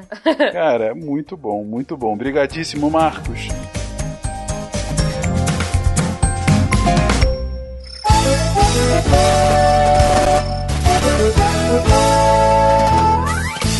Continuando com duplas fazendo perguntas, o Pedro e o Gabriel é, mudam de assunto, mas fazem uma outra pergunta absolutamente excelente e eu tenho certeza que você, ouvinte, uma vez já tomou esporro por conta disso. Eu sou o Gabriel Sampaio, eu tenho seis anos. Eu sou o Pedro Sampaio, eu tenho quatro anos. O que, que acontece na hora que a gente engole o chiclete? Ele gruda na barriga? Ai, que fofo! Que pergunta. Eu já achei que eu fosse morrer engolindo chiclete. Essa é uma, um dos maiores terrorismos que a gente tem quando a gente é criança. Não, e vai crescer um pé de chiclete na barriga? Eu Não, achava isso. Realmente, já era, né? Estamos condenados para sempre. e para responder essa dupla, nossa dupla dinâmica, Cris e Thaís, essa nossa entidade, responderam em conjunto o Pedro e o Gabriel. Vamos lá a resposta. Oi, Pedro. E oi, Gabriel. Aqui é Cris. E aqui é a Thaís. E a gente vai responder as perguntas de vocês. Yes. E a pergunta que vocês mandaram, muito boa. Muito boa, já me perguntei muito isso durante a vida. O que acontece com o chiclete quando a gente engole? Ele fica preso na barriga? Olha, meninos, o chiclete, ele é feito de coisas tão complicadas para o nosso corpo, como por exemplo, coisas que foram feitas a partir de petróleo. Então ele basicamente não é digerido. Mas o que, que isso quer dizer, Cris? Eu sei que a digestão começa na boca, onde a gente primeiro tenta quebrar a comida em partes pequenas. Mas a gente não consegue fazer isso com chiclete, certo? Não quebra ele em partes Ah, não. A gente morde, morde, morde e não acontece nada. Mas com a comida, a gente morde, morde, morde e ela quebra. Com o chiclete, não. E se a gente engolir o chiclete? O que acontece quando ele chega na barriga? Então, a primeira parada dele é no nosso estômago, bem no meio da nossa barriga. Lá tem um líquido que a gente chama de suco gástrico. E essa aguinha, ela tenta agir sobre o chiclete para tirar algo de bom dele, mas ela não consegue fazer isso no chiclete. É porque não tem muita coisa de boa nele também. Mas ele gruda, Cris? Não, não, não. Ele passa do estômago para o intestino, outra parte da nossa barriguinha. É no intestino que absorvemos os nutrientes dos alimentos e transformamos o resto da comida em cocô. Mas do chiclete, a única coisa que a gente consegue aproveitar é basicamente o açúcar. Mas então aí ele gruda. Não. Aí vem a parte legal, Thaís. O intestino, ele se movimenta, ele tem os movimentozinhos. O que faz o que o cocô andar da sua barriga e fazer você sentir vontade de ir ao banheiro. Esse movimento, ele empurra o cocô. E empurra junto também o chiclete. Olha só. Então quer dizer que ele passa direto pro cocô, ele não muda nada, É. nada, nada. Isso mesmo, não fica preso em nada. Mas não é por isso que você vai engolir chiclete. Pois é, não é recomendado, né, meninos? Mas caso aconteça, não, o chiclete não gruda. Não, não gruda não, ele vai embora, inteirinho. Um beijo, meninos. Beijo. Então, Pedro, Gabriel, não, o chiclete não fica grudado na barriguinha de vocês, mas ainda assim, papai e mamãe estão falando pra você não engolir, não engole. Masca, se Isso. diverte com o chiclete, mas depois cospe e joga fora num lixinho. Ou espera fazer 18 Sim. anos. Quando você, fizer, quando você fizer 18 anos, você pode comer o chiclete. que horror, não. E nem devia estar comendo chiclete, porque dá cárie. Não, você pode comer o chiclete desde que escove os dentes sempre depois. Exatamente. Sim. Mas ele não vai ficar escovando o dente o dia inteiro. Então não chupa o chiclete. Tem Tarek, nenhuma. não desconfie das crianças, Tarek. não desconfie das crianças. É. Gente, e aí a gente chega à pergunta da Luísa, de 9 anos. Essa pergunta é outra daquelas sensacionais, assim, que você fica, cara. a- a- a- Por que que eu não as pensei crianças, as crianças merecem prêmios, né? Luísa, por favor, faça a sua pergunta. Oi, meu nome é Luísa. Eu moro em Cabreúva, em São Paulo. E eu queria saber por que no Brasil não neva. Por que no Brasil não neva? Podia, podia, Luísa. Porque olha. que pergunta espetacular. E pra responder. Na verdade, neva, né? Não, não neva. E para responder a essa pergunta e comentar sobre isso, se neva ou não, temos aqui o Felipe de Souza. Vai lá, Felipe. É interessante, porque no Brasil de fato neva. Porém, neva em pontos localizados, em que pouca gente mora e parece que nunca vemos neve. Eu, por exemplo, morei boa parte da minha vida no estado brasileiro que mais neva, Santa Catarina. E nunca vi neve aqui. Na verdade, eu já via neve que havia caído na noite anterior no alto de uma montanha, que podia ver da minha casa. Mas por que é difícil de ver neve no Brasil e vemos nos filmes e em propagandas durante o Natal em Nova York? Neve ocorre em lugares frios e que têm umidade, ou digamos, nuvens carregadas com água. No nosso planeta, a Terra, temos invernos frios à medida que se afastamos da linha do Equador. Aquela linha do mapa mundi que vemos no meio e que divide a Terra em duas partes, norte e sul. A maior parte do Brasil, e também da população, está na parte sul e o inverno ocorre entre junho e setembro, e é a parte mais fria do ano. O mesmo ocorre para outros países na parte sul, como Austrália, África do Sul e Angola. Na parte norte, o inverno ocorre entre dezembro e março em países como Estados Unidos, Noruega e Japão. Acontece que o inverno é mais frio quanto mais longe estamos dessa linha divisória. Nós, aqui no Brasil, podemos viajar ao Nordeste a qualquer época do ano e o clima estará quente o ano inteiro. Se formos indo para baixo, o inverno fica cada vez mais frio. Em São Paulo, é certamente mais frio que em Salvador. Porto Alegre certamente mais frio que São Paulo. Fica mais frio também quanto mais alto estamos. Às vezes, quando viajamos e subimos a uma serra, sentimos uma grande diminuição na temperatura. De repente, ficamos com frio. No Brasil, a neve ocorre na combinação dos dois casos, em grandes altitudes e bem para o sul, isto é, longe da linha do Equador. Tem uma área no sul do estado de Santa Catarina em que neves ocorrem quase todo ano, muito embora não sejam em grandes quantidades como vemos nos filmes. Neva também no Rio Grande do Sul com certa frequência, que está ao sul de Santa Catarina, mas um pouco pouco menos. Mais uma curiosidade: no Brasil já teve relatos de neve também no Paraná, São Paulo, Minas Gerais, Rio de Janeiro e Espírito Santo e Mato Grosso do Sul. Muito embora Minas Gerais e Espírito Santo não é confirmado, mas em todos os outros estados de fato já nevou. Em todo caso, estás mais que convidado a visitar o nosso estado de Santa Catarina no inverno e nedar ver neve. É isso. É isso. A resposta boa é que neve, a resposta ruim é que em lugares que quase não tem ninguém, então você não sabe. Exatamente. Luísa, até neva uhum. no Brasil, só que não. neva tão pouquinho em lugares que quase não tem gente que praticamente não neva. E isso acontece porque a gente está muito perto dessa linhazinha que divide o mundo em norte e sul. Então a gente é muito mais quente. É por isso que não neva aqui no Brasil. E já Estados Unidos está longe dessa, dessa linhazinha. E daí dois pontos sobre isso de alguém que mora em Santa Catarina. Não é neve, gente. Cai, hum. cai um negocinho branco do céu, dá uma olhadinha no chão, sujada.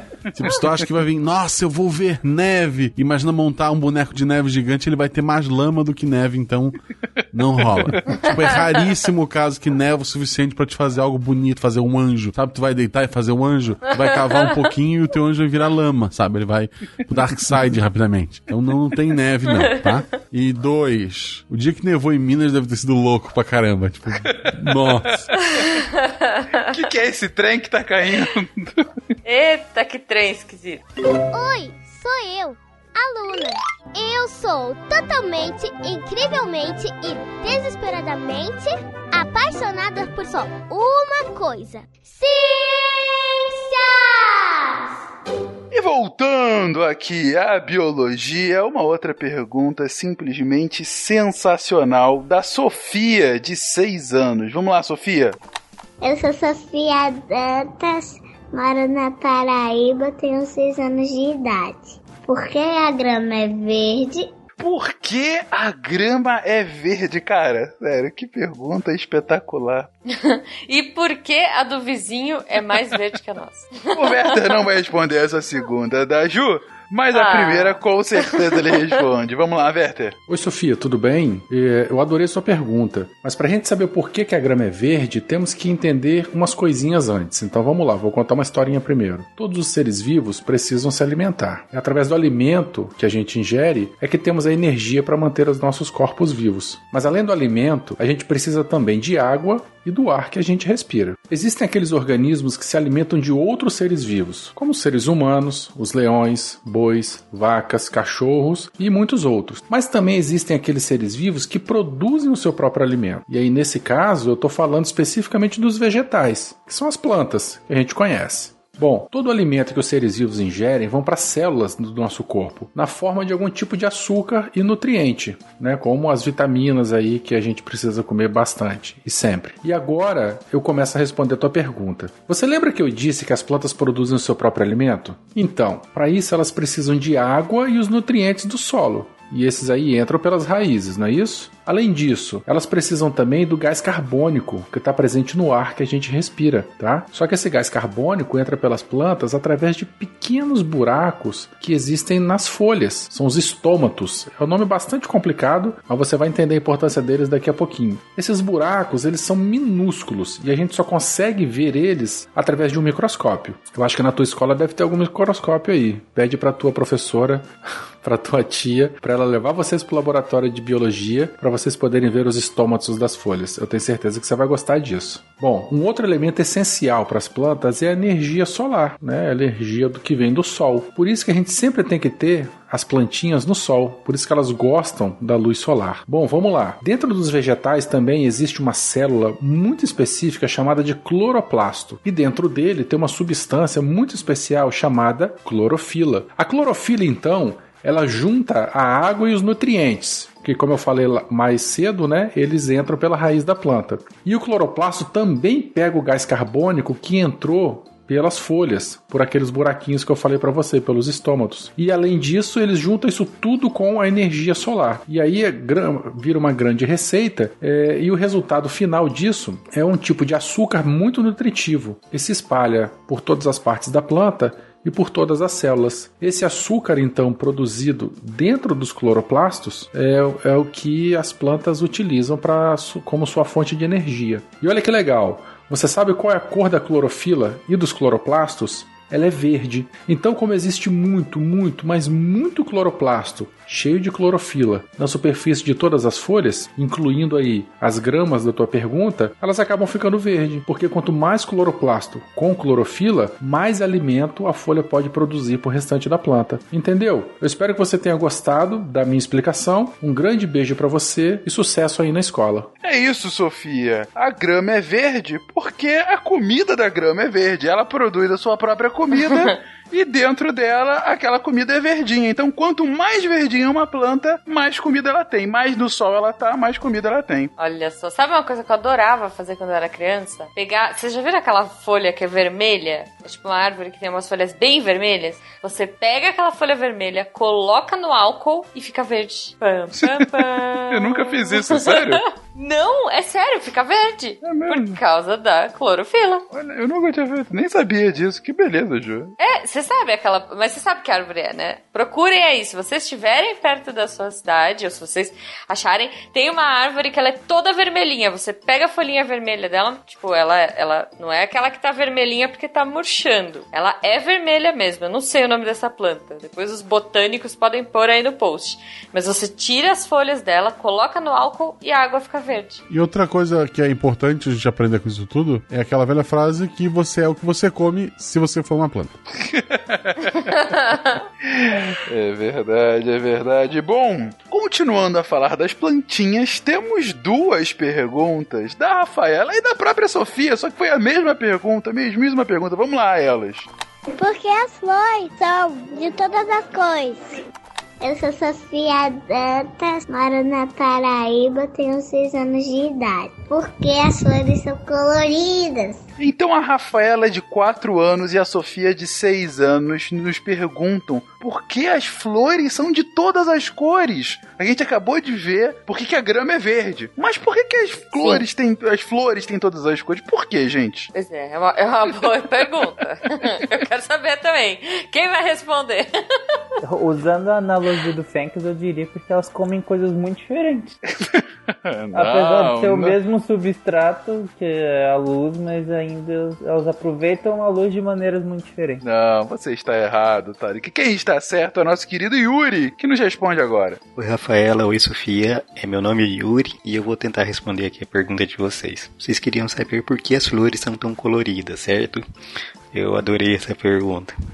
Então, vamos lá. Primeiro a gente pode pensar por que as, as plantas têm flores, né? Ah, bom, nem todas as plantas têm flores, mas as que têm flores, nas que têm flores, as flores são importantes para a reprodução das plantas, para que essas plantas possam produzir novas plantinhas, certo? E como que isso acontece? Dentro da flor tem um pozinho especial que a gente chama de pólen. Esse pozinho tem que sair de uma flor e ir até outra flor. Como isso acontece? Em, em, algumas plantas, o próprio vento faz esse trabalho de levar esse pozinho de uma flor para outra flor e assim garantir a produção né, das, das, sementes que vão virar novas plantinhas. Certo? Nesses casos, as flores ah, não, não são coloridas, elas são praticamente da mesma cor das folhas. Já em outras flores, em outras plantas, as flores são bastante coloridas. Né? Então, por que isso? Como é isso? Bom, esse pozinho pode ser levado de uma flor para outra por alguns bichinhos, né? Por pássaros, por borboletas, é, besouros, sei lá, outros insetos. Esses bichinhos se alimentam de um, é, de, um, de, um, de, uma, de um açúcarzinho que tem no interior das, das flores, certo? E quando eles vão lá se alimentar, esse pozinho que é, precisa chegar na outra flor acaba se prendendo nesse bichinho, né? Tipo, em outra parte do bico, ou se for um bichinho pequeno, uma abelha que vai realmente entrar dentro da flor, ele, ela fica toda lambuzada com esse pozinho. Aí quando, ele, quando ela sai de uma flor e entra em outra flor, ela está levando o pozinho da flor anterior. E assim garantindo que a planta possa produzir novas plantinhas, certo? Então, Agora vamos pensar um pouquinho em vocês. Vocês certamente têm ah, as comidas favoritas de vocês, os, as brincadeiras que vocês mais gostam e também devem ter as cores que vocês mais gostam, certo? Ah, e essas cores atraem mais vocês. Ah, da mesma forma, a gente pode dizer que esses bichinhos também têm cores favoritas. E as plantas têm toda essa variedade de cor para poder atrair todos esses bichinhos que vão ajudá-las na produção de novas plantinhas, certo?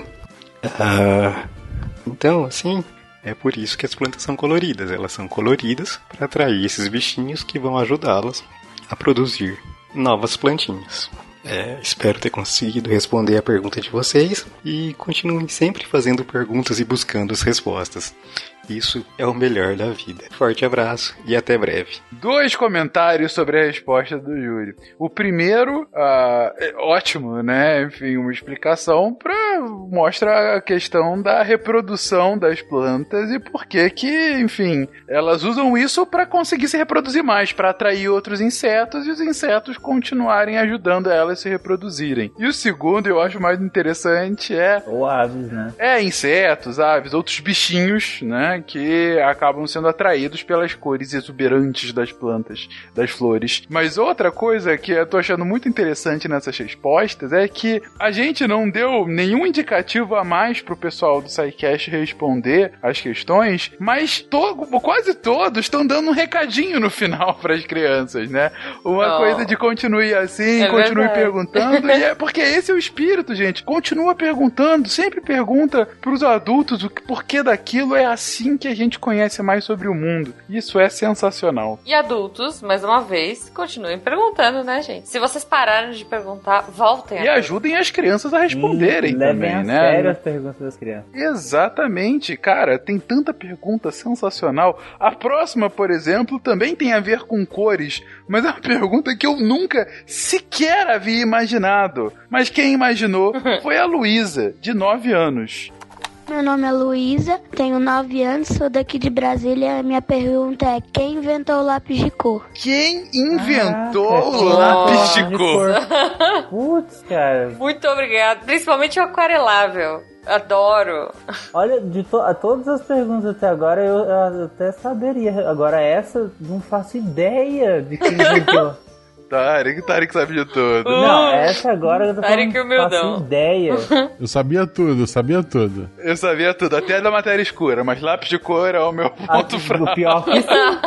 o pior é que sim, eu não faço ideia dessa. Mas quem sabe a resposta e vai ajudar tanto a Luísa quanto o Tarek a ficar 100% e continuar sabendo de tudo é a nossa querida Isabela. Isabela, responde aí. Oi, Luísa. Primeiro de tudo, eu quero dizer que eu amei a sua pergunta Especialmente porque tem várias vezes que a gente esquece de perguntar e especialmente de lembrar quem é que inventou esses objetos que parecem tão simples que a gente usa todo dia, mas que fazem uma baita diferença na nossa vida. Então, primeiro de tudo, eu acho que a gente tem que explicar que a história e os materiais que a gente usa para construir o lápis comum, que é aquele que a gente apaga com a borracha, e o lápis de cor são bem diferentes, tá?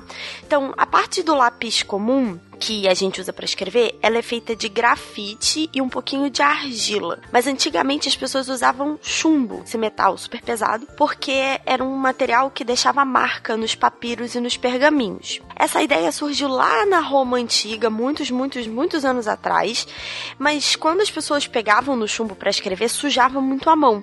Então, eles foram as pessoas que inventaram a casquinha de madeira que vem em volta para evitar sujar os dedos, né? E aí lá perto do ano 1550, um moço chamado Conrad Gessner conseguiu convencer várias pessoas. Na verdade, ele começou a, a, produzir um pouquinho mais e deixar mais popular um lápis que, ao invés do chumbo, usava grafite, que é o material que a gente usa hoje em dia. Mas na verdade, levou 300 anos para as pessoas, literalmente, 300 anos, para que as pessoas descobrissem que o chumbo na verdade fazia muito mal à saúde e acabar de vez com os lápis feitos de chumbo. Já a parte colorida do lápis, que é o do lápis de cor, né, não é feita de grafite. Ela é feita de cera, uns pigmentos e uns agentes químicos que ajudam a manter tudo isso junto naquele formato durinho. Também começou essa ideia mais ou menos lá na Grécia Antiga, em que as pessoas usavam um material que parecia com o que a gente conhece hoje como um giz de cera colorido, e que era tudo feito de cera natural com os pigmentos exatamente para deixar a cor. Mas os lápis de cor mesmo, nesse formato que a gente conhece, vão aparecer no século XIX e eles eram usados, na verdade, para marcar e indicar coisas. Eles não eram usados nem para pintar e nem para escrever. O primeiro lápis de cor pastel que é bem parecido com que, com que a gente usa hoje, né, para colorir, começou com um senhor chamado Stettler. Eu acho que é assim que fala, porque o nome dele é alemão. Ele tinha uma empresa lá na Alemanha e ele conseguiu a primeira licença para produzir lápis coloridos em 1835. Mas essa produção de lápis de cor com uma qualidade maior, com essas variedades de cores que a gente tem, né, e que é usada por artistas e como por eu e você, na verdade só começou alguns anos depois, no começo do século 20, e entre os primeiros produtores tá talvez uma marca que você conheça, que é a Faber-Castell, que em 1908 começou uma produção industrial com uma variedade de 60 cores e a partir daí eles só continuaram evoluindo a ideia do lápis de cor com mais cores e hoje em dia a gente tem os lápis aquareláveis, os lápis é, de tons metálicos e aí todas essas variedades que a gente conhece, tá? E eu espero que eu tenha ajudado a responder essa pergunta e eu super recomendo recomendo que você continue procurando e descobrindo quem é que teve ideias ótimas para inventar as coisas que a gente usa até hoje, tá bom? Um beijo. E ninguém morreu. né? Como é que a gente chegou naquela, naqueles lápis de cor de 12 mil reais que tinha na Comic Con? É, pois Nossa. é. Eu lembro quando eu era criança é. que tinha. que a grande sensação eram as pessoas que tinham um estojo de, de ah, sei lá, de zilhões de cores da Carandache. Que é realmente realmente o status. É, chique, era um estojo. Eu tenho um de 12. Não, era um estojo metálico, assim aí. E eu tinha aquele, sei lá, da turma da Mônica, que vinha três e eu tava feliz. o lápis de cor é fascinante, gente. Eu sou apaixonada, eu sou suspeita, né? Eu não sabia que tinha sido o Stadler que criou. Olha aí, Stadler é uma ótima marca de lápis de cor, Carandache, como falou. É, Faber-Castell tem a versão para os réis mortais e tem uma que, que se chama Dürer. Dürer. Os a galera de ale, do alemão aí me corrija, mas é a versão topzera. eu amo lápis de cor, gente. Pô, pode me dar saber todas tá? as marcas aí, eu posso, pude imaginar que sim. o ponto aqui interessante que é sempre quando a gente vem com essa pergunta de quem inventou, nunca é X, aquela pessoa inventou, a outra pessoa. É, é sempre uma evolução, é né? Verdade. Começou ali, aí veio outra coisa aqui, aí teve aquela nova inovação. Enfim, muito obrigado a sua pergunta, Luísa. E para continuar falando sobre cores e falando sobre biologia, a Rafaela, de 4 anos, faz uma pergunta bastante inusitada. Rafaela, vamos lá. Eu sou a Rafaela, de 4 anos. Eu quero saber por que os caranguejos, quase todos, são vermelhos. Por que os caranguejos, quase todos os caranguejos, são vermelhos? Uhum. Caramba, quando eu vi essa, eu falei, gente, como alguém de 4 anos vem com essa pergunta, mas a brava Suzane foi atrás da resposta e cá está ela. Oi, Rafaela, tudo bem? Aqui é a Suzane e eu escrevo para o Deviante. É, vim aqui tentar responder a sua pergunta sobre os caranguejos.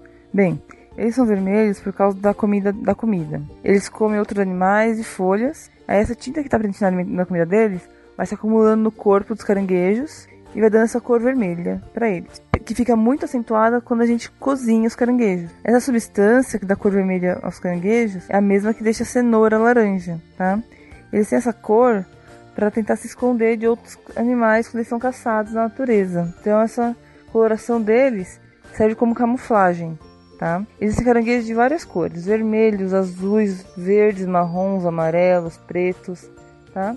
Cada um vive em um ambiente diferente essa cor ajuda eles a se camuflar, se esconder nesse ambiente que eles vivem. Bem, é isso. Espero que tenha respondido essa pergunta. Beijo! Então, Rafaela, o caranguejo é vermelho porque ele come, come coisinhas que deixam ele vermelho. E além disso, ele se esconde lá no fundo do mar sendo vermelho, no meio de outras coisas vermelhas. E aí ele consegue se esconder de quem iria atacar ele. Então a cor vermelha vem da comida e ajuda ele a se esconder melhor. A não virar comida. A não virar comida.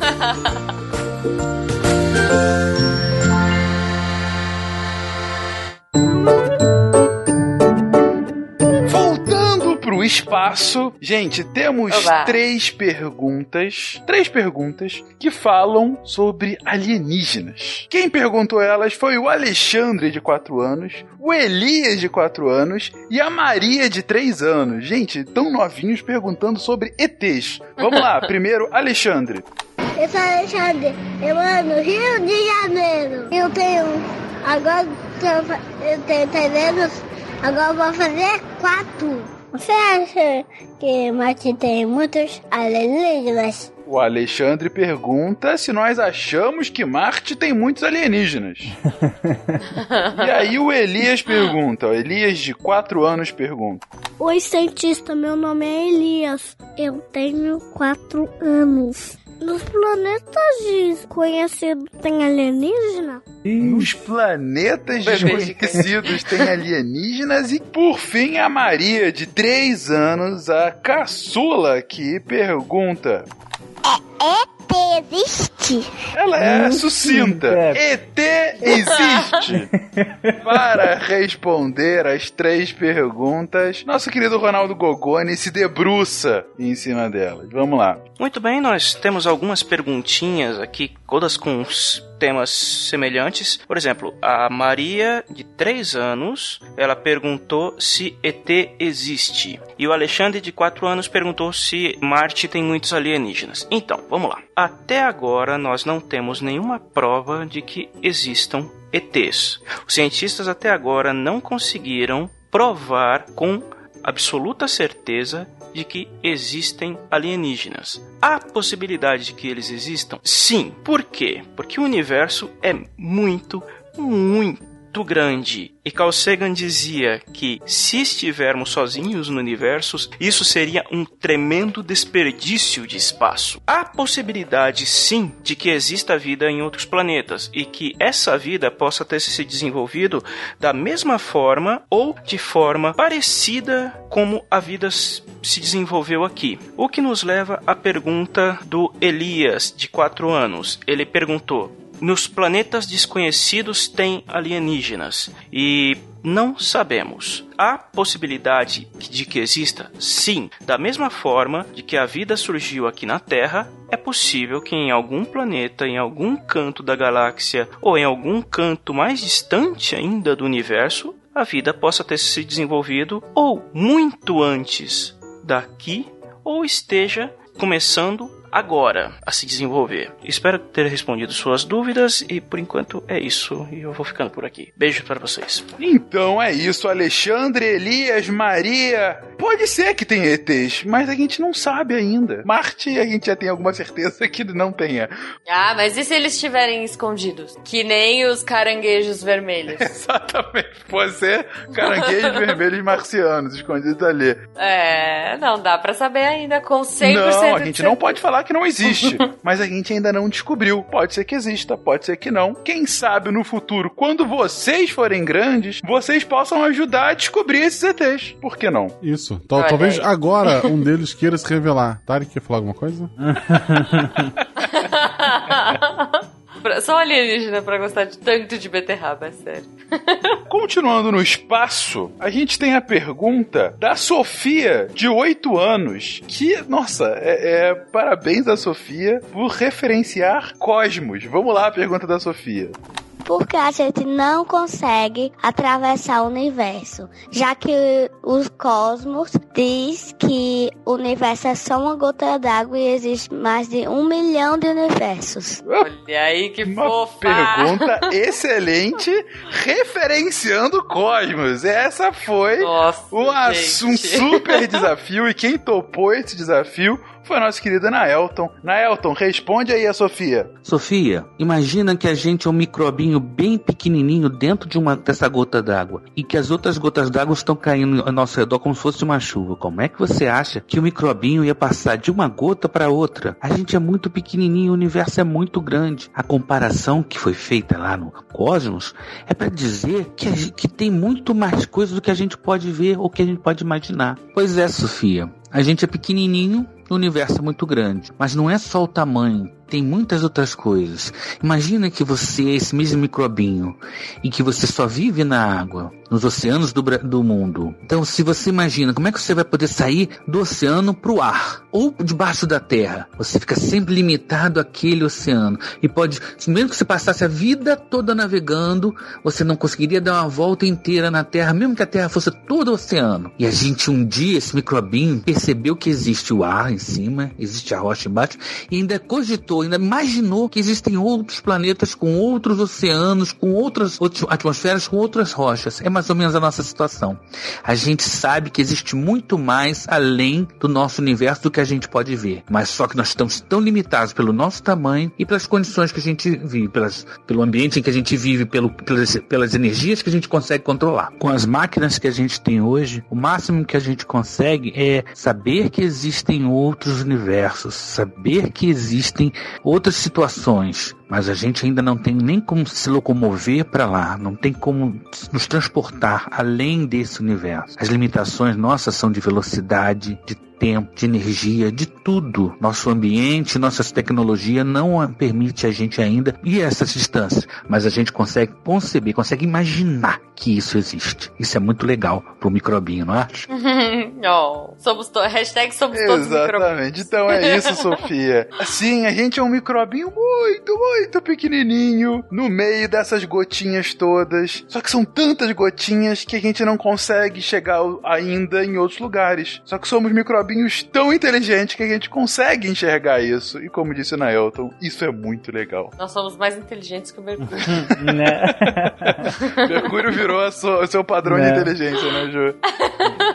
Ah, eu achei muito fofo, bom, gente. muito bom. Continuando aqui no universo, outra Sofia, porque esse programa foi inundado por Sofias. Nossa, é o mundo de Sofia. Ela faz a seguinte pergunta: Sofia, de 11 anos, gente.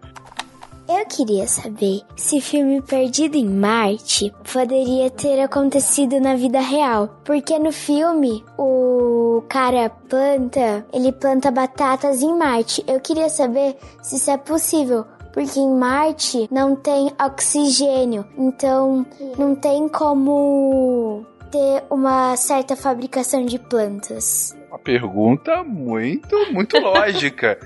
se, se, as, se, como a gente já viu nesse programa, as plantas precisam de oxigênio para se alimentar, e é isso que torna elas verdes, né? Como a gente viu na pergunta anterior. Em Marte não tem oxigênio. Como que no filme ele conseguiu plantar batatas? Para responder essa pergunta, temos aqui nosso querido Sakane. Olá, vou tentar responder aqui então a pergunta que é se o filme, né, Perdido em Marte poderia ter acontecido. Esse filme é considerado assim um dos filmes mais tão mais ligados, na verdade, com a realidade, tá? Então tem a, a- cena inicial da, daquela tempestade toda. Existem tempestades em Marte daquele jeito, só que não existem ventos tão fortes como é mostrado no filme. Mas existe a tempestade, existe a parte toda a parte geográfica, digamos assim, de Marte, o nome das crateras, tudo aquilo lá é verídico. O rover, né, aquele jipão que o que o Watney usa para caminhar em Marte, é uma ideia que a NASA tá tendo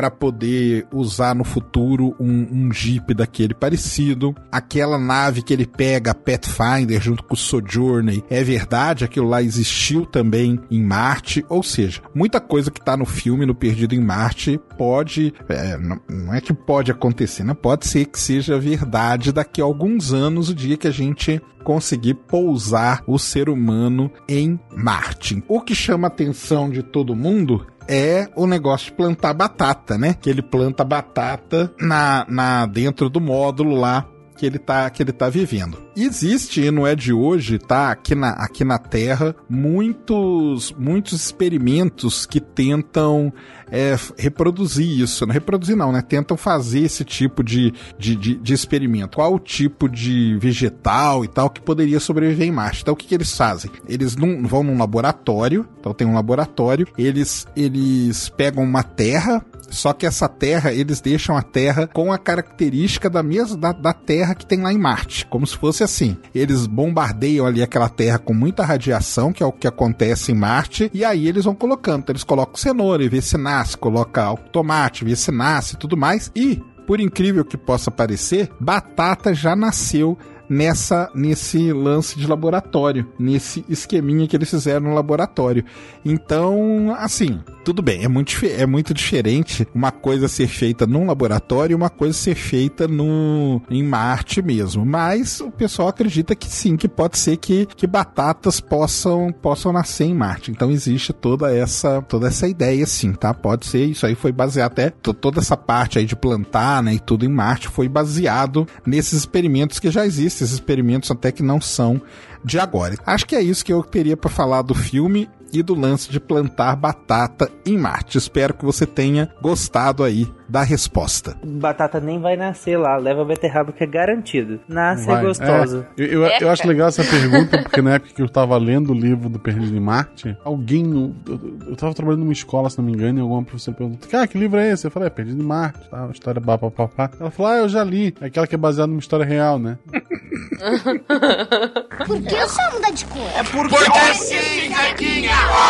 Porque sim não é resposta. Agora voltamos à Terra com mais uma daquelas perguntas absolutamente geniais. A Maria Luísa, de 5 anos, ela junta uma grande paixão com uma dúvida científica. Só fala aí, Maria Luísa. Bom dia, sou a Maria Luísa Ramos Matos de Vilela, de Niterói. Tenho 5 anos. Eu queria saber como se faz uma máquina de sorvete? Como se faz uma máquina de sorvete? Meu que pergunta... Pera aí que eu vou anotar.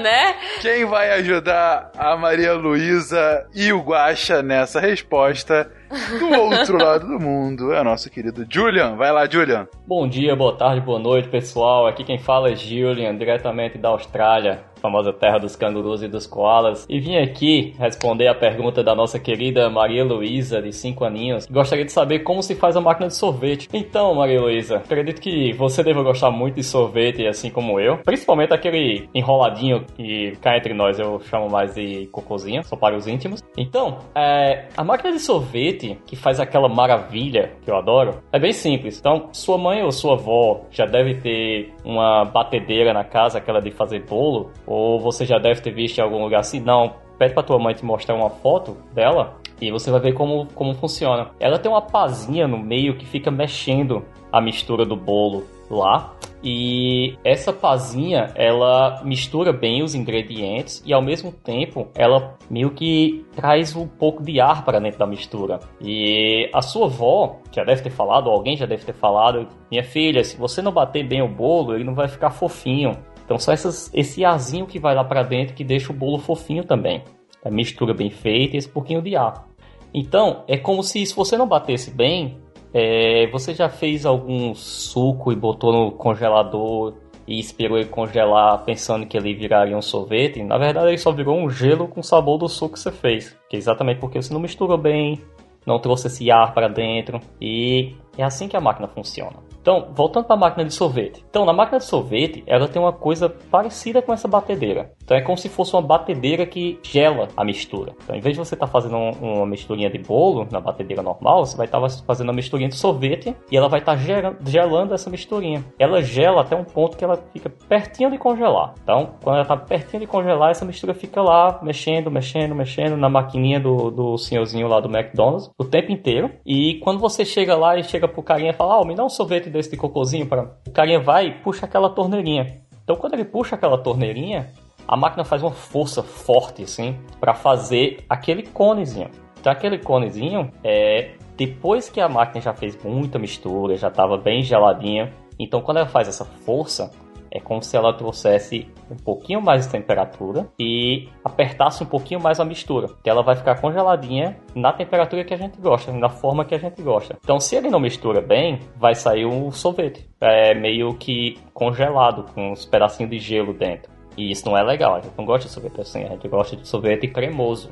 E outra coisa que acontece também é quando você chega lá e às vezes o, o atendente acabou de abastecer a máquina que ele fala, ó, oh, amiguinha, você vai ter que esperar um pouquinho, porque eu acabei de abastecer a máquina. O que, é que a máquina vai fazer? Ela vai pegar aquela mistura que ela acabou de colocar lá dentro, vai bater bem muito e vai resfriar até ela chegar na temperatura ideal para que ele possa puxar a torneirinha e fazer o sorvete que você precisa. Então, Mariusa, a máquina de sorvete é como se fosse uma batedeira que gela a mistura que vai que vai fazer o sorvete. Para botar um pouquinho de ar e deixar ele bem cremoso, tá? Então, espero que tenha ajudado. E se tiver mais dúvida, pergunta pra mamãe, pede pra mamãe mandar pra gente e a gente vai tentar responder mais, ok? Um abraço, até mais. Uma batedeira que gela e coloca ar naquela massinha é. de sorvete. Essa é uma máquina de sorvete. Essa é uma máquina de, de sonhos. Nossa, gente, deu vontade de tomar é, sorvete. Aí tá respondida a pergunta da Maria Luísa. Ju! Eu? Você é uma pessoa que ri muito, né? Ih. Aham. Uhum. Sou. Um pouco. Ju, então talvez você possa responder essa pergunta da Ih. Nicole. Vamos lá, Nicole. Por que sentimos vontade de rir quando os outros riem? Se vira nos 30. Por que sentimos vontade de rir quando os outros riem? Você sabe, Ju? Olha só, caramba. Ó, bom, eu, quando eu vejo as pessoas que estão perto de mim felizes, eu fico feliz uhum, também, uhum. geralmente. Então, é, é, é, eu diria que a risada ela é contagiante. O que significa isso? Que ela vai, começa, é como se fosse uma cosquinha. Ela começa e, devagarinho e aí de repente ela vai espalhando para todos os lados e você sente vontade de rir quando você vê outras pessoas é rindo. É uma ótima resposta. A Nanaka continuou essa e foi ainda mais além. Vamos lá para a resposta da Nanaka. Oi, Nicole, tudo bem? Puxa, verdade, né? Por que, que quando alguém ri, a gente sente vontade de rir também? Você já reparou que é muito difícil a gente rir sozinho? Normalmente, quando a gente dá risada, a gente tá junto com os nossos amigos, com a nossa família. Inclusive, você pode fazer um teste. Coloca um desenho que você acha muito engraçado e vê junto com a sua família, com seus amigos. Com certeza vocês vão dar risada juntos. E se você assistir o mesmo desenho sozinha, você não vai dar tanta risada. Então, a risada ela foi feita para ser compartilhada. É um comportamento que surgiu para deixar, para estreitar os laços entre família e amigos, criar um grupo mais unido e mais forte. Quando você ri, o seu cérebro sabe que você está num lugar relaxado, seguro e feliz. E é importante mostrar isso para os outros, porque é um comportamento de grupo. Então, se cada um no grupo sabe que o outro também está relaxado e feliz, faz todo mundo se sentir mais unido e grupos unidos são mais fortes. Por isso, quando você vê alguém sorrindo ou rindo, ou até você só ouve alguém rindo, o seu cérebro já identifica uma, um comportamento de grupo que é bom ele repetir, por isso ele faz você rir também mesmo que você não esteja achando graça nenhuma. Então foi isso. Espero que eu tenha respondido sua dúvida e espero que você dê muitas risadas juntos com sua família e seus amigos e seja um grupo muito forte e unido. É isso. Como disse a Ju, como disse a Nanaka, a gente ri porque ri nos aproxima um dos outros. Olha que beleza. Sabe que por que as pessoas riem?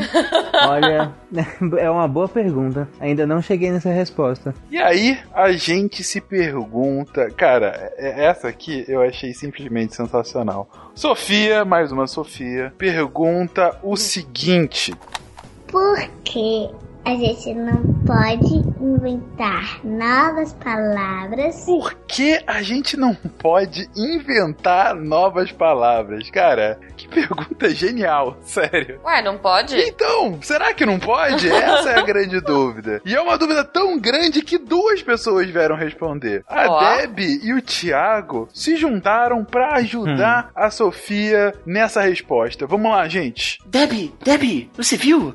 Ah, o Fabolo Trabo do Porupo Rafou Querulu. Hã? Quê?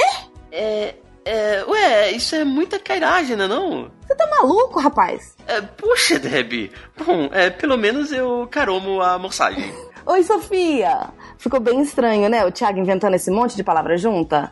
É por isso que a gente não pode inventar palavra de qualquer jeito, porque senão ninguém entende. Ah, então, é, nesse teatrinho deu pra perceber que a gente falou português, né? Mas é, não dá pra entender as palavras porque eu acabei criando muitas palavras e eu usei todas elas juntas, assim, né? Na mesma conversa. E é possível sim criar novas palavras, mas a língua é como se fosse um código, assim, que as pessoas precisam conhecer pra conseguir falar com o outro. Então, se alguém cria uma palavra sem uma motivação e as outras pessoas não conhecem, elas não vão mais se entender, né?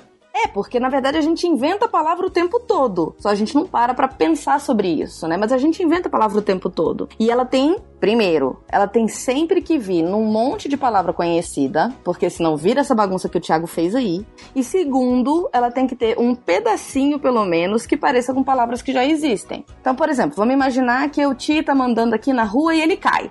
Aí eu digo, Ti, cara, como é que foi que você se coligiu? E aí ele vai entender, coligiu, essa palavra louca que eu acabei de inventar. Sim, sim, pois é. É, E vamos dizer, por exemplo, se você inventa uma brincadeira, né? Então vai, vamos dizer que você aposta com seus amiguinhos quem consegue pular mais vezes numa perna só. Ah, mas esse jogo não existia antes, você acabou de inventar. Então ninguém sabe o nome dessa brincadeira. Então você pode dizer, por exemplo, que você é a maior campeã do mundo em pernapulagem. E quando você disser isso agora, os seus amigos vão saber que- do que, que você tá falando, que você tá falando da sua brincadeira. Até porque essa é a única coisa que não tem nome nesse contexto, né? Então, eles vão te entender e se eles forem falar da sua brincadeira pros pais deles, eles vão usar o nome que você deu e vão explicar como funciona. Aí, quando o seu jogo ficar bem famoso e vários atletas estiverem jogando perna pulagem nas Olimpíadas, o Brasil inteiro vai falar sobre o seu jogo usando o nome que você deu. E aí se imagina que está nas Olimpíadas, então os,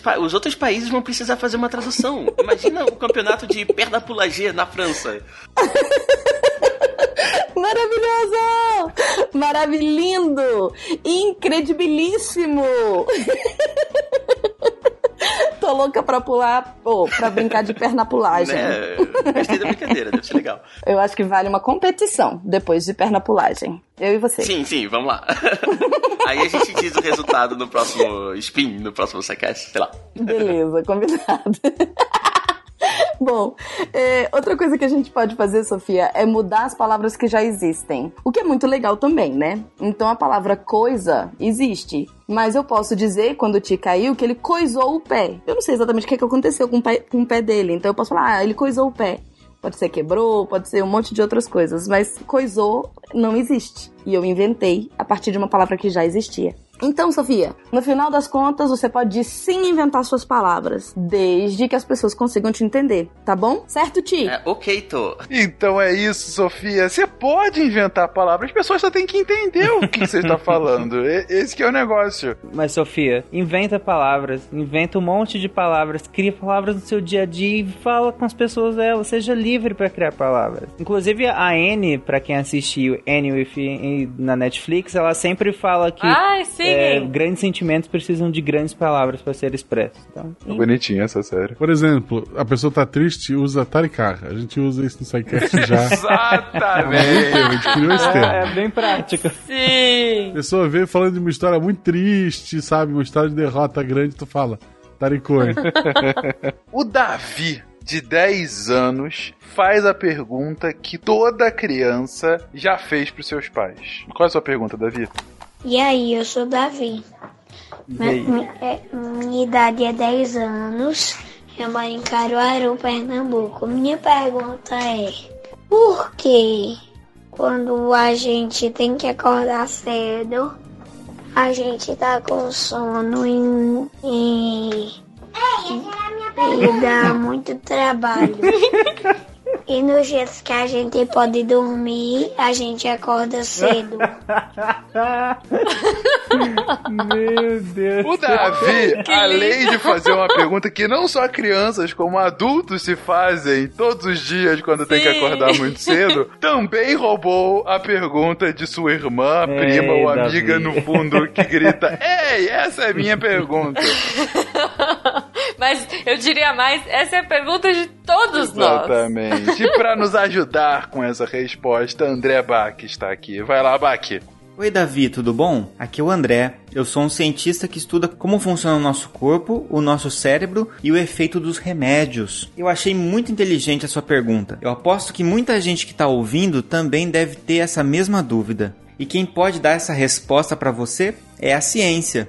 Você sabia que as plantas e os animais têm uma espécie de relógio dentro deles? Pois é, como o ser humano também é um animal, a gente, eu, André, você, Davi e nossos ouvintes, todos têm também esse relógio. Não é um relógio de verdade. A gente não consegue ver esse relógio biológico, mas esse relógio avisa a gente que está na hora da gente dormir, dando sono, e avisa a hora que a gente tem que acordar, despertando a gente. Cada pessoa tem o seu próprio relógio, que pode ser um pouquinho diferente do outro. Por isso que às vezes você fica com sono antes do seu amiguinho, ou às vezes fica com sono depois de algum amigo seu. Por isso que às vezes o seu pai está assistindo TV e a sua avó já está cochilando. E é por isso que tem gente que gosta de acordar cedo e tem gente que não gosta. Tem gente que gosta de dormir tarde e tem gente que não. Tudo isso por causa desse relógio que a gente tem dentro da gente. Só que a luz, por exemplo, a luz que vem do sol principalmente, mas a luz de casa que fica acesa,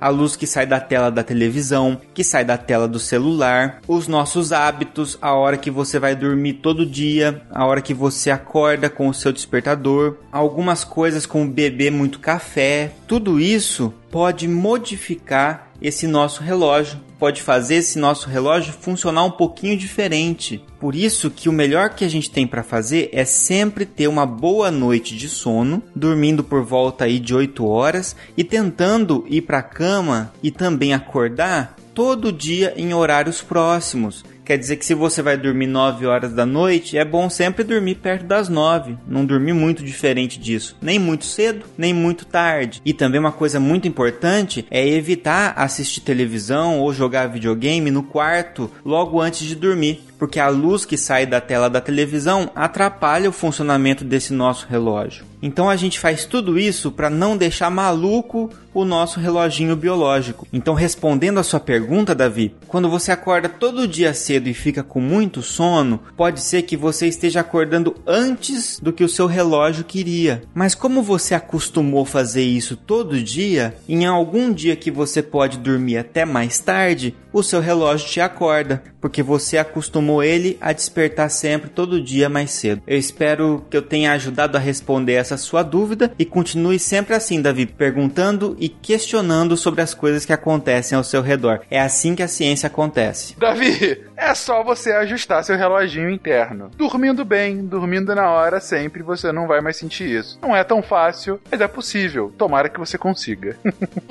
ah, mas eu não gosto de acordar cedo também. Não, é. Tem gente que não gosta de acordar cedo, tem gente que não gosta de, de acordar tarde, enfim. Cada um é cada um. Tem gente que não dorme, Tem né? gente que não Tarek? gosta de acordar. Tem gente que não gosta de acordar de forma alguma, enfim. Gente, programa gigante, muitas perguntas. Muitas vão ficar de fora porque a gente recebeu coisa demais e que a gente vai usar elas de alguma forma, acreditem. Mas antes de finalizar, a gente começou com Pena e encerra com Pena respondendo a nossa caçula, Maria, de 3 anos. Maria, faça a sua pergunta. Maria, tenho três anos e moro Niterói. Ah, como é, como é que acontece a chuva e o raio? A Maria pergunta como que acontece a chuva e o raio. Pena, três anos, hein? Vamos lá, responde pra ela que é difícil. Oi, Maria. Eu sou o Pena. Obrigado pela pergunta. A chuva e o raio são coisas diferentes. Vamos ver primeiro a chuva. A chuva é água que cai do céu, mas para ela cair, ela primeiro tem que subir até o céu, certo? E onde que tem água no nosso planeta? A gente tem água nos rios, nos lagos, nos mares. E como é que essa água então sai daqui da Terra e sobe até lá no céu? Ela precisa ter algo que faça isso por ela, que a carregue lá para cima. E quem faz isso é o Sol. O Sol, quando ilumina os rios, os mares e os lagos, ele aquece, ele esquenta essa água.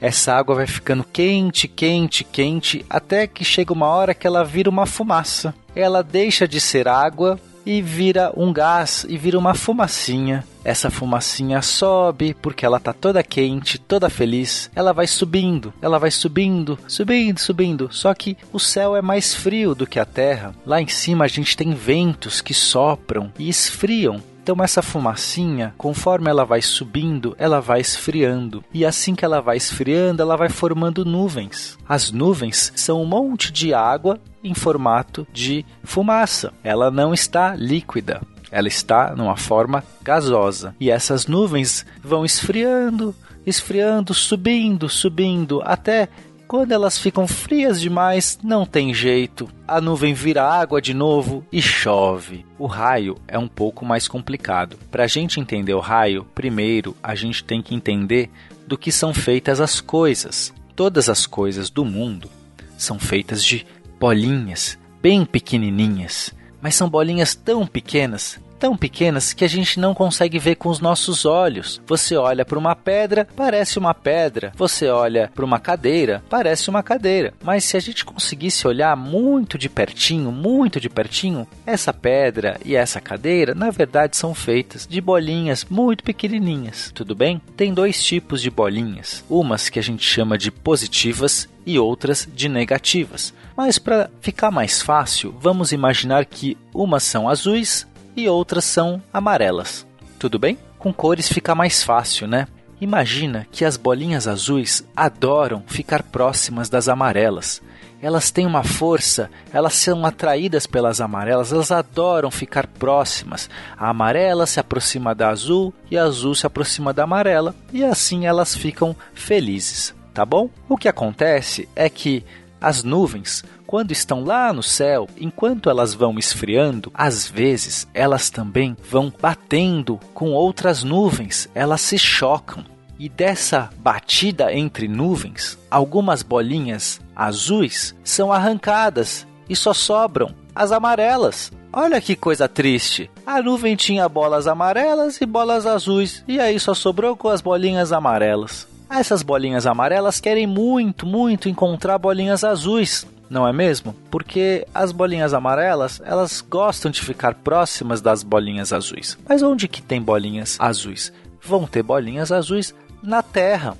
Elas estão lá no céu, as bolinhas amarelas, e querem encontrar bolinhas azuis que estão na Terra. Só que o caminho é muito longo, é muito alto, né? Mas chega uma hora que tem tanta bolinha amarela que elas falam assim: gente, Queremos muito encontrar as bolinhas azuis e elas atravessam o céu inteiro de uma vez só, num raio. Elas saem correndo lá de cima das nuvens e vão até o chão, e nesse momento ilumina tudo, porque enquanto elas caminham nessa trajetória, elas vão iluminando, vão soltando luz. E a gente e a luz é o raio, essa luz que sai é o raio desse encontro das bolinhas amarelas tentando chegar até as bolinhas azuis para então elas ficarem felizes porque agora elas estão juntas das bolinhas azuis, tá bom? Espero que você tenha compreendido como funciona a chuva e o raio. Um beijo. Então é isso, Maria. Chove porque a água fica, vira gásinho e depois volta pra terra. E tem raio porque as bolinhas azuis e amarelas, elas querem ficar juntinhas. Gente, eu agradeço primeiramente, imensamente, nosso querido editor, Danilo, um beijo para você pela tarefa hercúlea de juntar todos esses áudios. Agradeço demais a todos os sidecasters e patronos que primeiro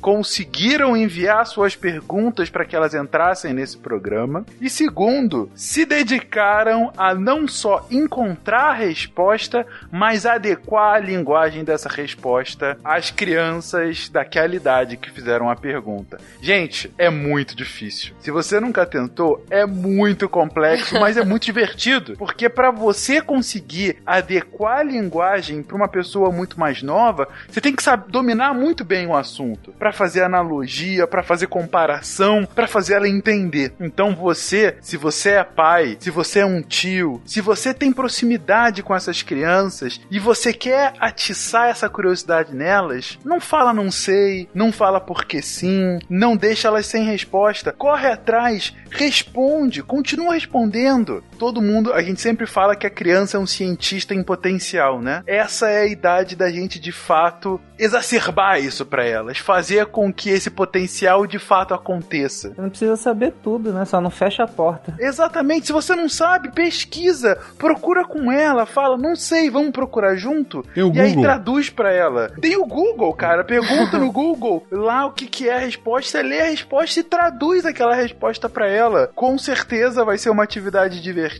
e não tenha dúvida, ela vai se lembrar sempre de quando você foi perguntar para ela. Gente, até hoje a gente fala que uma das grandes inspirações desse programa foi o mundo de Bigman. A gente não tem, a gente não tem vergonha, a gente tem orgulho de admitir isso. E, e um dos motivos que ele é essa inspiração toda foi porque ele é um cara que ia justamente responder de forma didática esse tipo de pergunta que a gente fez hoje. Gente, fiquem junto das suas crianças, atiçem essa curiosidade nelas. E um feliz Dia das Crianças para todo mundo. Feliz Dia das crianças. Até pra quem não é tão criança assim. É. E ainda ganha presente.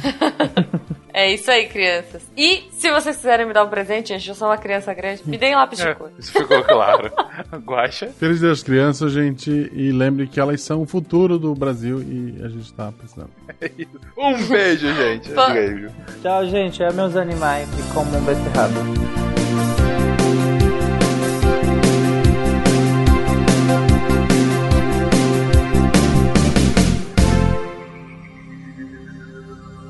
Se a ciência não for divertida, tem alguma coisa errada. Tem que ser divertida. A coisa mais divertida que tem é a ciência.